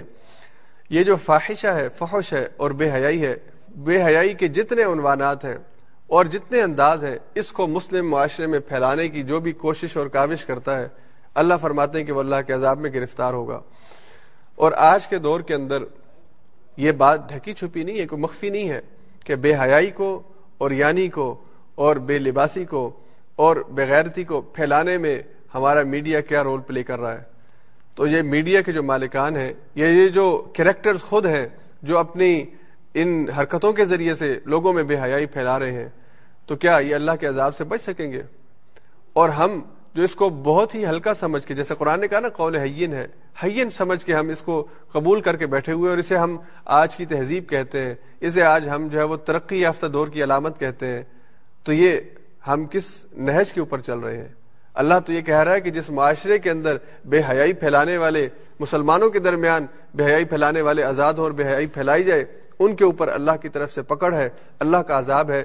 اللہ تعالیٰ قطن کسی بھی اسلامی ریاست کے اندر، اسلامی حکومت کے اندر کسی کو یہ اجازت نہیں ہے کہ وہ اہل ایمان کے درمیان بے حیائی کے کام کرے، بے حیائی کو پھیلائے۔ ہمارے ہاں ہر مسلم معاشرے کے اندر اب تقریباً کہبہ خانے موجود ہیں۔ قانونی طور پر جرم ہے، لیکن اداروں کو پتا ہے کہ کس گھر میں کیا ہو رہا ہے، کس کس جگہ پہ کوٹھا بنا ہوا ہے۔ پہلے جھنڈے لگے ہوتے تھے، علامتیں لگی ہوتی تھی کہ اس جگہ پر جا کر مرد اپنی ضرورت پوری کر سکتے۔ اور آج ویب سائٹس ہیں، آج جو ہے وہ دوسرے انداز ہیں۔ آپ ان کے ذریعے سے اپنی ضرورت پوری کرتے ہیں۔ ہم اس طرح سے اپنا غلط جو ہے وہ مقصد پورا کرتے ہیں۔ تو یہ معاشرے کے اندر فحش پھیلانے اور فحش کو رواج دینے میں جو بھی ادارہ، جو بھی کریکٹر کام کر رہا ہے، وہ اللہ کے عذاب میں پکڑا جائے گا۔ اور ہمارا بڑا المیہ ہے کہ ہم اس دور میں رہ رہے ہیں جس دور میں بے حیائی کو، فحش کو اور یعنی کو تہذیب کہا گیا ہے اور اسے کلچر کہا گیا ہے۔ آج دیکھیے خاتون، جس کے بارے میں یہ تو کہا جاتا ہے کہ وہ گھر میں نوکر بن کے نہیں رہ سکتی، لیکن اسی خاتون کو ہم جہاز میں ایئر ہسٹس بناتے ہیں کہ وہ سب مردوں کی خدمت کے اوپر وہاں پہ لگی ہوتی ہے، مسافروں کی خدمت میں وہاں پہ لگی ہوتی ہے۔ اسی خاتون کو ہم ریسیپشن پہ بٹھاتے ہیں۔ اسی خاتون کو ہم ہر اشتہار کے اندر ننگا کر کے لوگوں کے سامنے پیش کرتے ہیں۔ یعنی وہ خاتون کے جو سمجھتی ہے کہ میں آزاد ہوئی ہوں، وہ آزاد نہیں ہوئی۔ وہ مردوں کی حوث کی، ان کی جذبات کی تسکین کا ذریعہ بنتی ہے۔ اگر وہ اس کو پکڑ نہیں سکتا تو اس کو دیکھ کر اپنی تسکین کرتا ہے۔ تو یہ عورت کی آزادی نہیں ہے، بلکہ یہ بدترین غلامی ہے۔ کہ اس نے اپنے آپ کو مردوں کے لیے ترنوالا بنا کے پیش کیا ہوا ہے۔ تو یہ معاشرے کے اندر جو بے حیائی کے عنوانات ہیں آج بھی، یہ یہ سارے جو ہیں، چاہے وہ مسلمان ہوں، مسلم معاشروں میں رہتے ہوں یا غیر مسلم معاشروں کے اندر رہتے ہوں۔ جو معاشرے کے اندر اس حوالے سے انارکی پھیلائے گا، انتشار پھیلائے گا، وہ اللہ کی پکڑ میں آئے گا۔ اس کے بعد پھر اللہ نے مومنین کو بہت اہم حکم دیا کل المؤمنین یغضوا من اہل ایمان سے کہو، اپنی نظروں کو نیچے رکھیں۔ اور یہ حکم ہے، بعض قرآن کے حکم ایسے ہیں کہ وہاں پہ اللہ نے مردوں کو بھی خطاب کر کے حکم دیا اور عورتوں کو بھی خطاب کر کے حکم دیا۔ اور یہ حکم بھی اللہ نے مردوں کو الگ دیا ہے اور عورتوں کو الگ دیا ہے۔ کل للمؤمنین یغضوا من ابصارهم اور پھر اگلی آیت میں کل للمؤمنات یغضضن من ابصارهن اہل ایمان مردوں سے کہہ دیں کہ وہ بھی اپنی نظروں کو نیچا رکھیں اور اپنے شرم گاہوں کی حفاظت کریں۔ اور اسی طرح اہل ایمان عورتوں سے کہہ دیں کہ وہ بھی اپنی نظروں کی حفاظت کریں۔ اور اپنی نظروں کو نیچا رکھیں اور ایک اور بات خواتین سے کہی، ولا یبدین زینت اپنی زینت کو ظاہر مت کریں۔ اب زینت کو ظاہر کرنے کے مختلف انداز اس وقت بھی تھے، آج بھی تھے۔ اور یہ خاتون کو پتا ہوتا ہے کہ وہ زینت کو ظاہر کرنے کے ارادے سے میک اپ کر رہی ہے۔ زینت کو ظاہر کرنے کے ارادے سے اس قسم کا لباس پہن رہی ہے۔ زینت کو ظاہر کرنے کے ارادے سے وہ کس مرد سے کس انداز میں بات کر رہی ہے۔ تو خواتین سے یہ کہا گیا کہ تمہیں جو زینت اللہ نے دی ہے، اس زینت کو چھپا کے رکھو۔ اس کو تم صرف اس کے سامنے کھول سکتی ہو، جو اس، جو جو تمہارے رشتے میں اس قابل ہے کہ وہ اسے دیکھ سکے۔ اب زینت کو چھپانے کے چار لیول ہیں۔ ایک ہے کہ جو کسی بھی سوسائٹی میں کسی مرد سے عورت کا پردہ ہے، عمومی پردہ ہے، یہ پہلا لیول ہے کہ باہر سوسائٹی میں جب آپ جائیں گی، خاتون جائے گی تو وہ مردوں سے کس قسم کا پردہ کرے گی۔ اور اس میں پھر ایک اختلاف ہے کہ چہرہ جو ہے وہ شامل ہے یا نہیں۔ تو ائمہ کے اندر یہ فقی طور پر بحث ہے کہ یہ جو اگلا لفظ ہے، آخری لفظ اللہ ما ظہار منہا۔ تو اللہ ما ظہار منہا کے اندر جو چہرہ ہے، یہ اس میں شامل نہیں ہے۔ یعنی چہرہ اوپن کیا جا سکتا ہے۔ اور بعض علماء کہتے ہیں کہ چہرہ جو ہے یہ اس میں شامل ہے پردے کے اندر، اس لیے ما ظہر منہا سے مراد یہ کہ جو خود بخود جسم کا حصہ ظاہر ہو جائے۔ یعنی اگر عورت کسی جگہ جا رہی ہے اور ہوا چلنے کی وجہ سے اگر اس کے چہرے سے پردہ پردہ ہٹ گیا ہے، یا کسی اور جگہ اچانک اسے ظاہر کرنا پڑا ہے، ڈاکٹر کے پاس گئی ہے، وہاں پہ علاج کے لیے اس کو اپنے جسم کا کچھ حصہ ظاہر کرنا پڑا ہے۔ تو یہ اللہ ما ظہر منہا میں آتا ہے۔ یا مثال کے طور پہ اس نے ہاتھ پہ مہندی لگائی ہے، یا اس نے پاؤں کے اوپر نیل پالش لگائی ہے۔ اس طرح کی چیزیں اللہ ما ظہر منہا میں آتی ہیں۔ چہرہ جو ہے وہ چھپایا جائے گا۔ تو بہرحال ایک اختلافی مسئلہ ہے، فقہ کا مشہور مسئلہ ہے۔ لیکن اس کے علاوہ جو زینت کا اظہار ہے، مثال کے طور پر باریک کپڑوں کے ذریعے سے یا چست کپڑوں کے ذریعے سے اپنے وجود کے حصوں کا جو اظہار ہے، یہ زینت کا اظہار ہے۔ تو اللہ نے فرمایا کہ یہ مت کرو۔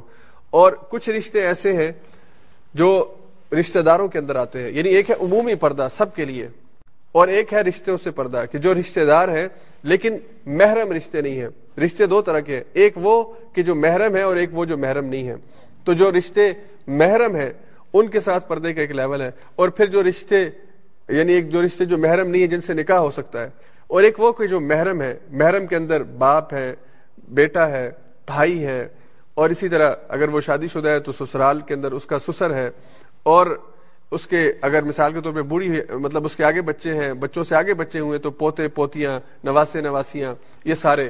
تو قرآن نے ان کا پھر یہاں پہ ذکر کیا کہ کن کن رشتوں سے زینت کا اظہار کیا جا سکتا ہے۔ یہ تیسرا لیول ہے۔ اور زینت سے مراد کہ عموماً گھر کے گھریلو ماحول کے اندر عورت جو کپڑا پہنتی ہے یا عورت کا جو لباس ہوتا ہے اور جو بے تکلفی ہوتی ہے، یہ محرم رشتوں کے سامنے جائز ہے، وہ اس طرح رہ سکتی ہے۔ اور چوتھا لیول ہے جو صرف اور صرف شوہر کے لیے کہ وہ اپنے پورے لباس کو، اپنے پورے جسم کو اس کے سامنے کھول سکتی ہے، یہ صرف اور صرف شوہر کا ہے۔ تو اس کے چار ڈفرنٹ لیولز ہیں۔ کچھ کا یہاں پہ ذکر ہوا سورہ نور میں اور کچھ کا آگے سورہ حذاب کے اندر ذکر آئے گا۔ تو یہاں پہ اللہ تعالیٰ نے فرمایا کہ ما ظہر منہا اس سے جو ہے وہ اس کی اجازت ہے اس کو ظاہر کرنے کی۔ اور پھر کچھ رشتے کہ جو محرم رشتے ہیں، ان کا ذکر اللہ نے یہاں پہ آگے آیت کے اندر فرمایا کہ اپنے شوہروں کے سامنے اور اپنے باپ اور باپ سے اوپر دادا، نانا اور اسی طرح دوسری طرف جو سسر ہے وہ بھی باپ کے مرتبے میں ہے اور اسی طرح سے ابنائی بولتی ہند اگر تمہارے شوہروں کے بچے ہیں یا کسی اور خاتون سے اس کے بچے ہوئے تھے، ان کے سامنے تم اظہار کر سکتی ہو، یا اپنے بھائیوں کے سامنے، یا بھائیوں کے بچوں کے سامنے، یا بہن کے بچوں کے سامنے، یا مسلم عورتوں کے سامنے جو تمہارے ساتھ جن کا ملنا جلنا ہے، وہاں پہ وہ جو تیسرا لیول ہے پردے کا وہ یعنی زینت کے اظہار کا وہ کیا جا سکتا ہے۔ لیکن اس کے علاوہ باقی سب کے سامنے اپنے یعنی اپنے محرم رشتوں کے علاوہ باقی ہیں، ان کے سامنے یہ زینت کے اظہار بھی نہیں کیا جا سکے گا۔ اس کے بعد اللہ تعالیٰ نے نکاح کی ترغیب کا حکم دیا۔ اور اللہ نے کہا کہ معاشرے کے اندر زنا خاتمے کے لیے اور معاشرے کے اندر پاک دامنی کو برقرار رکھنے کے لیے بہت ضروری ہے کہ بر وقت نکاح کیا جائے۔ اللہ نے فرمایا وہ ان ایامہ من کم و صالحین من عبادکم و ایمائکم ایامہ یہ جمع ہے ایمن کی، اور ایم ایسی عورت کو کہتے ہیں جو کسی کے نکاح میں نہ ہو، چاہے وہ ابھی اس کا نکاح ہوا ہی نہ ہو، اور چاہے نکاح ہوا ہو لیکن بیچاری متعلقہ ہو گئی ہو یا بیوہ ہو گئی ہو۔ تو کوئی بھی اس کی صورت ہے، اپنی ایامہ کا نکاح کرو اپنے بندوں میں سے جو سالے ہوں۔ اور پہلے کیونکہ غلام ہوتے تھے، باندیاں ہوتی تھی اس لیے اس کا بھی اس میں ذکر ہے۔ لیکن آج کی آیات میں کہ جو عورت شادی شدہ نہیں ہے، اس کا نکاح کر دو کسی مرد کے ساتھ تاکہ وہ کسی کے نکاح کے اندر چلی جائے۔ اور اگر تم یہ نکاح نہیں کر رہے، اس وجہ سے کہ تمہیں ڈر ہے کہ اس کی ابھی اکانومی نہیں ہے، اس کے پاس ابھی گھر نہیں ہے، اس کے پاس ابھی جاب نہیں ہے این یقون فقراء یغنیہم اللہ من فضلی، اللہ تعالیٰ اس کو اپنے فضل سے غنی کر دے گا اور اللہ اپنے فضل میں بہت وسیع ہے۔ وَلْيَسْتَعْفِفِ الَّذِينَ لَا يَجِدُونَ نِكَاحًا حَتَّى يُغْنِيَهُمُ اللَّهُ مِن فَضْلِ اچھا اب یہاں پہ، اب ہمارا وقت بھی ختم ہوا، چاہتا ہے ہم اسی مضمون پہ اپنی بات کو ختم کریں گے۔ کل پھر انشاءاللہ شاء اگلے مضامین پہ بات کریں گے۔ آخری بات اس حوالے سے کیے دیتا ہوں کہ نکاح کی جو ترغیب ہے، اب دیکھیے اللہ تعالیٰ نے ہمارے آج کے دور کے اندر جو ریزن بیان کی جاتی ہے نا لیٹ نکاح کی، اس کو اللہ نے چودہ سو سال پہلے اس مینٹیلٹی کو ذکر کیا، اس وقت بھی تھی، آج بھی ہے۔ کہ جی ابھی ابھی ہم اپنی بیٹی کا بیاہ اس لڑکے سے کیسے کریں، وہ ابھی کماتا ہی نہیں ہے۔ کہاں سے کھلائے گا اس کو؟ کیسے وہ جو ہے وہ اس کی ذمہ داری اٹھائے گا؟ ابھی وہ ذمہ داری اٹھانے کے قابل نہیں ہے۔ اور دوسرا جو آج کل ہمارا دوسرا مسئلہ ہے کہ پہلے ہم یہ سمجھتے ہیں کہ ہم نے اپنی تعلیم، پھر اپنی جاب، پھر اپنا کیریئر اپنا گھر، گاڑی، یہ ساری چیزیں کرنی ہے پینتیس، چھتیس سال کے جب ہو جائیں گے، پھر ہم نے نکاح کرنا ہے۔ اور جب ہم پینتیس سال کی لڑکی کا نکاح کرتے ہیں، اپنی بیٹی کا نکاح کرتے ہیں، تو دوسرا مسئلہ یہ ہوتا ہے کہ اس عمر میں پھر بچے نہیں ہوتے۔ نکاح کے بعد پھر جو ہے اولاد نہیں ہوتی۔ تو یہ غلط انداز میں ہم نے خود اپنا ایٹیچیوڈ یہ کلچر جو ہے وہ ڈیولپ کیا ہے۔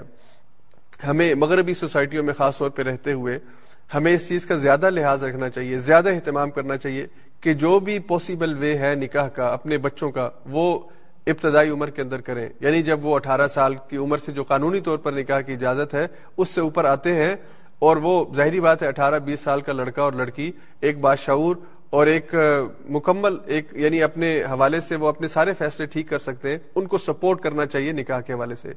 ہمارے ہاں نوجوان آتے ہیں جو کہتے ہیں کہ ہم نکاح کرنا چاہتے ہیں، لیکن ابھی میری ماں راضی نہیں ہے۔ وہ کہتی ہے، ابھی پڑھ لو، ابھی ماسٹر کر لو، کوئی نوکری کر لو، پھر کسی جگہ رشتہ مانگنے جائیں گے۔ ابھی کون تمہیں بیٹی دے گا؟ اور بیٹی والے بھی، بالکل ماں کی بات ٹھیک ہے کہ وہ کسی بیٹی والے کے پاس جائیں تو بیٹی یہ کہتی ہے، بیٹی والے یہ کہتے ہیں کہ جی ابھی تو بیٹی نے ابھی ماسٹرز کرنا ہے، اس کے بعد اس کی جاب ہوگی پھر، اور آپ کا بیٹا کماتا کیا ہے؟ تو یہ جو کمانے والا سوال ہے، یہ ہم نے سب سے پہلے رکھا ہوا ہے۔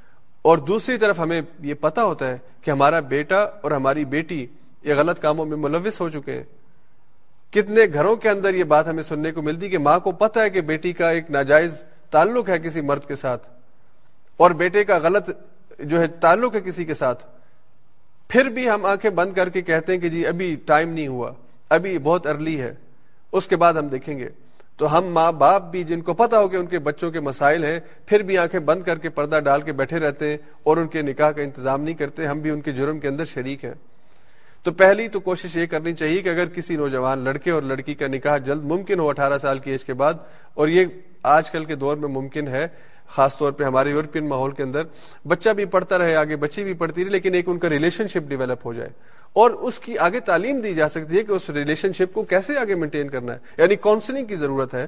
یہ نہیں کہ اب آپ کی شادی ہوگی تو آپ دھڑا دھڑ بچے پیدا کرنا شروع کر دیں، باقی سارے کام ختم کر دیں۔ نہیں آپ اس نکاح کے تعلق کے ذریعے آپ کے ایمان کے اوپر جو ایک خطرہ تھا کہ آپ کسی غلط جگہ پہ اپنی ضرورت پوری کر سکتے تھے، اب وہ آپ کے لیے حلال طریقہ موجود ہے، مرد کے لیے بھی، عورت کے لیے بھی۔ ہاں اس کے بعد آپ نے اپنی تعلیم بھی جاری رکھنی ہے، آپ نے جاب بھی تلاش کرنی ہے۔ یہ ساری چیزیں کاؤنسلنگ کے ذریعے، مشورے کے ذریعے آگے چلے تاکہ آپ اس وجہ سے کہ بھائی شادی ہو جائے گی تو بس بچے ہو جائیں گے، اس لیے شادی نہیں کرنی اور حرام کام میں اپنے آپ کو ملوث رکھیں یہ غلط طریقہ ہے۔ تو اللہ نے کہا کہ اگر فقر کے ڈر سے کرتے ہو تو پھر اللہ ان کو غنی کر دے گا۔ جو اس وجہ سے نکاح کر لے کہ میرا ایمان بچ جائے، اس کو اللہ پھر رزق عطا فرماتے ہیں اور بے بہا عطا فرماتے ہیں۔ اور پھر اللہ نے اگلی آیت میں کہا ولی ولیصاف الذین لا یجدون نکاحا حتى یغنیہم اللہ من فضلی اور اگر کوئی نکاح نہ کر سکے کسی بھی وجہ سے نکاح نہ کر سکے، اس کے ماں باپ نہیں مانتے یا اس کو کوئی مناسب رشتہ نہیں مل رہا، لڑکا ہے، لڑکی ہے، تو پھر وہ اپنی اپنی عزت کی اور اپنے ایمان کی حفاظت کرے اور انتظار کریں کہ اللہ ان کے لیے کسی بہتر جگہ رشتے کا انتظام کر دے۔ تو اگر نکاح نہیں ہو سکتا تو اس کا مطلب یہ نہیں ہے کہ انسان اسی کو بنیاد بنا کر غلط کام کرنا شروع کر دے کہ جی میں نے نکاح کی کوشش کی، نکاح نہیں ہوا، اس لیے اب میں زنا کر رہا ہوں۔ یہ کوئی دلیل نہیں ہے زنا کرنے کی یا غلط کام کرنے کی۔ اگر نکاح نہیں ہوتا کسی بھی وجہ سے، تو پھر اللہ کہتے ہیں کہ پھر پاک دامنی اختیار کریں۔ پھر اپنے نفس کے اوپر کنٹرول۔ اور نفس پہ کنٹرول کیسے ہوتا ہے؟ حضور علیہ سات والسلام نے ایک حدیث میں صحابہ کو تاکید کی اور خاص طور پہ نوجوان صحابہ کو کہ منستتا من کم البا فلیتزوج، کہ تم میں سے جو نکاح کی استطاعت رکھتا ہے نکاح کی ذمہ داری اٹھا سکتا ہے یعنی بیوی کو لانے کے بعد اس کے نان نفقے کی ذمہ داری اٹھا سکتا ہے، وہ نکاح کر لے۔ اس لیے کہ یہ نظر کی حفاظت کے لیے اور ایمان کی حفاظت کے لیے سب سے ضروری چیز ہے۔ اگر کوئی انسان اپنے ایمان کو، حیا کو اور نظر کو بچانا چاہتا ہے، تو وہ نکاح کے بغیر ممکن ہی نہیں ہے۔ اس کو یہ کام کرنا پڑے گا کہ وہ نکاح کرے۔ ہاں اگر یہ نہیں ہوتا، یہ نہیں ہو سکتا، تو پھر حضور نے کہا کہ روزے رکھو۔ اس لیے کہ روزہ رکھنے سے تمہاری جو یہ جنس کی خواہش ہے اور یہ ضرورت ہے، دوسرے کسی مخالف جنس کے ساتھ اس عمل کی یہ کم ہوگی۔ اس کا مطلب یہ ہے کہ یہ حضور نے یہ جو طریقہ بتایا ہے کہ اگر آپ اپنی خوراک کم کر لیں، انسان کھانا کم کرے، تو یہ کھانے کا کم ہونا انسان کو اس دوسری طرف جو ہے وہ اس عمل سے انسان کو روکتا ہے۔ تو یہ ایک ترکیب اور ایک نسخہ حضور نے بتایا ہے۔ اصل یہ ہے کہ ابتدائی وقت کے اندر ممکن ہو یعنی ہمیں ایک ایسا کلچر اور ایک ایسی سوسائٹی ڈیولپ کرنی چاہیے جو پہلے تھی اور نکاح کا لیول بہت کم تھا، کہ نکاح جلدی زنا کا لیول بہت نیچے تھا۔ نکاح جلدی ہوتے تھے، شادیاں جلدی ہوتی تھی معاشرے کے اندر زنا کا رواج کم تھا۔ اب پچیس سال، اٹھائیس سال، تیس سال تک نوجوان کا نکاح نہیں ہوتا اور وجہ یہ ہے کہ ہر دوسرا، تیسرا نوجوان زنا کے اندر اپنے آپ کو ملوث کر چکا ہے۔ تو ہم خود اپنے آپ کو برائیوں کے گڑے میں اور ہلاکتوں میں ڈالتے ہیں، اللہ ہمارے ساتھ ظلم نہیں کرتا۔ اللہ نے جو طریقہ اور اللہ کے نبی نے جو طریقہ دیا اور جو دین دیا ہے، یہ دین بہت صاف ستھرا، بہت سمپل اور بہت لاجیکل اور فطرت کے بہت قریب ہے۔ ہمیں اس کی طرف اپنے آپ کو واپس لے جانے کی ضرورت ہے۔ اللہ تعالیٰ مجھے اور آپ کو عمل کرنے کی توفیق عطا فرمائے۔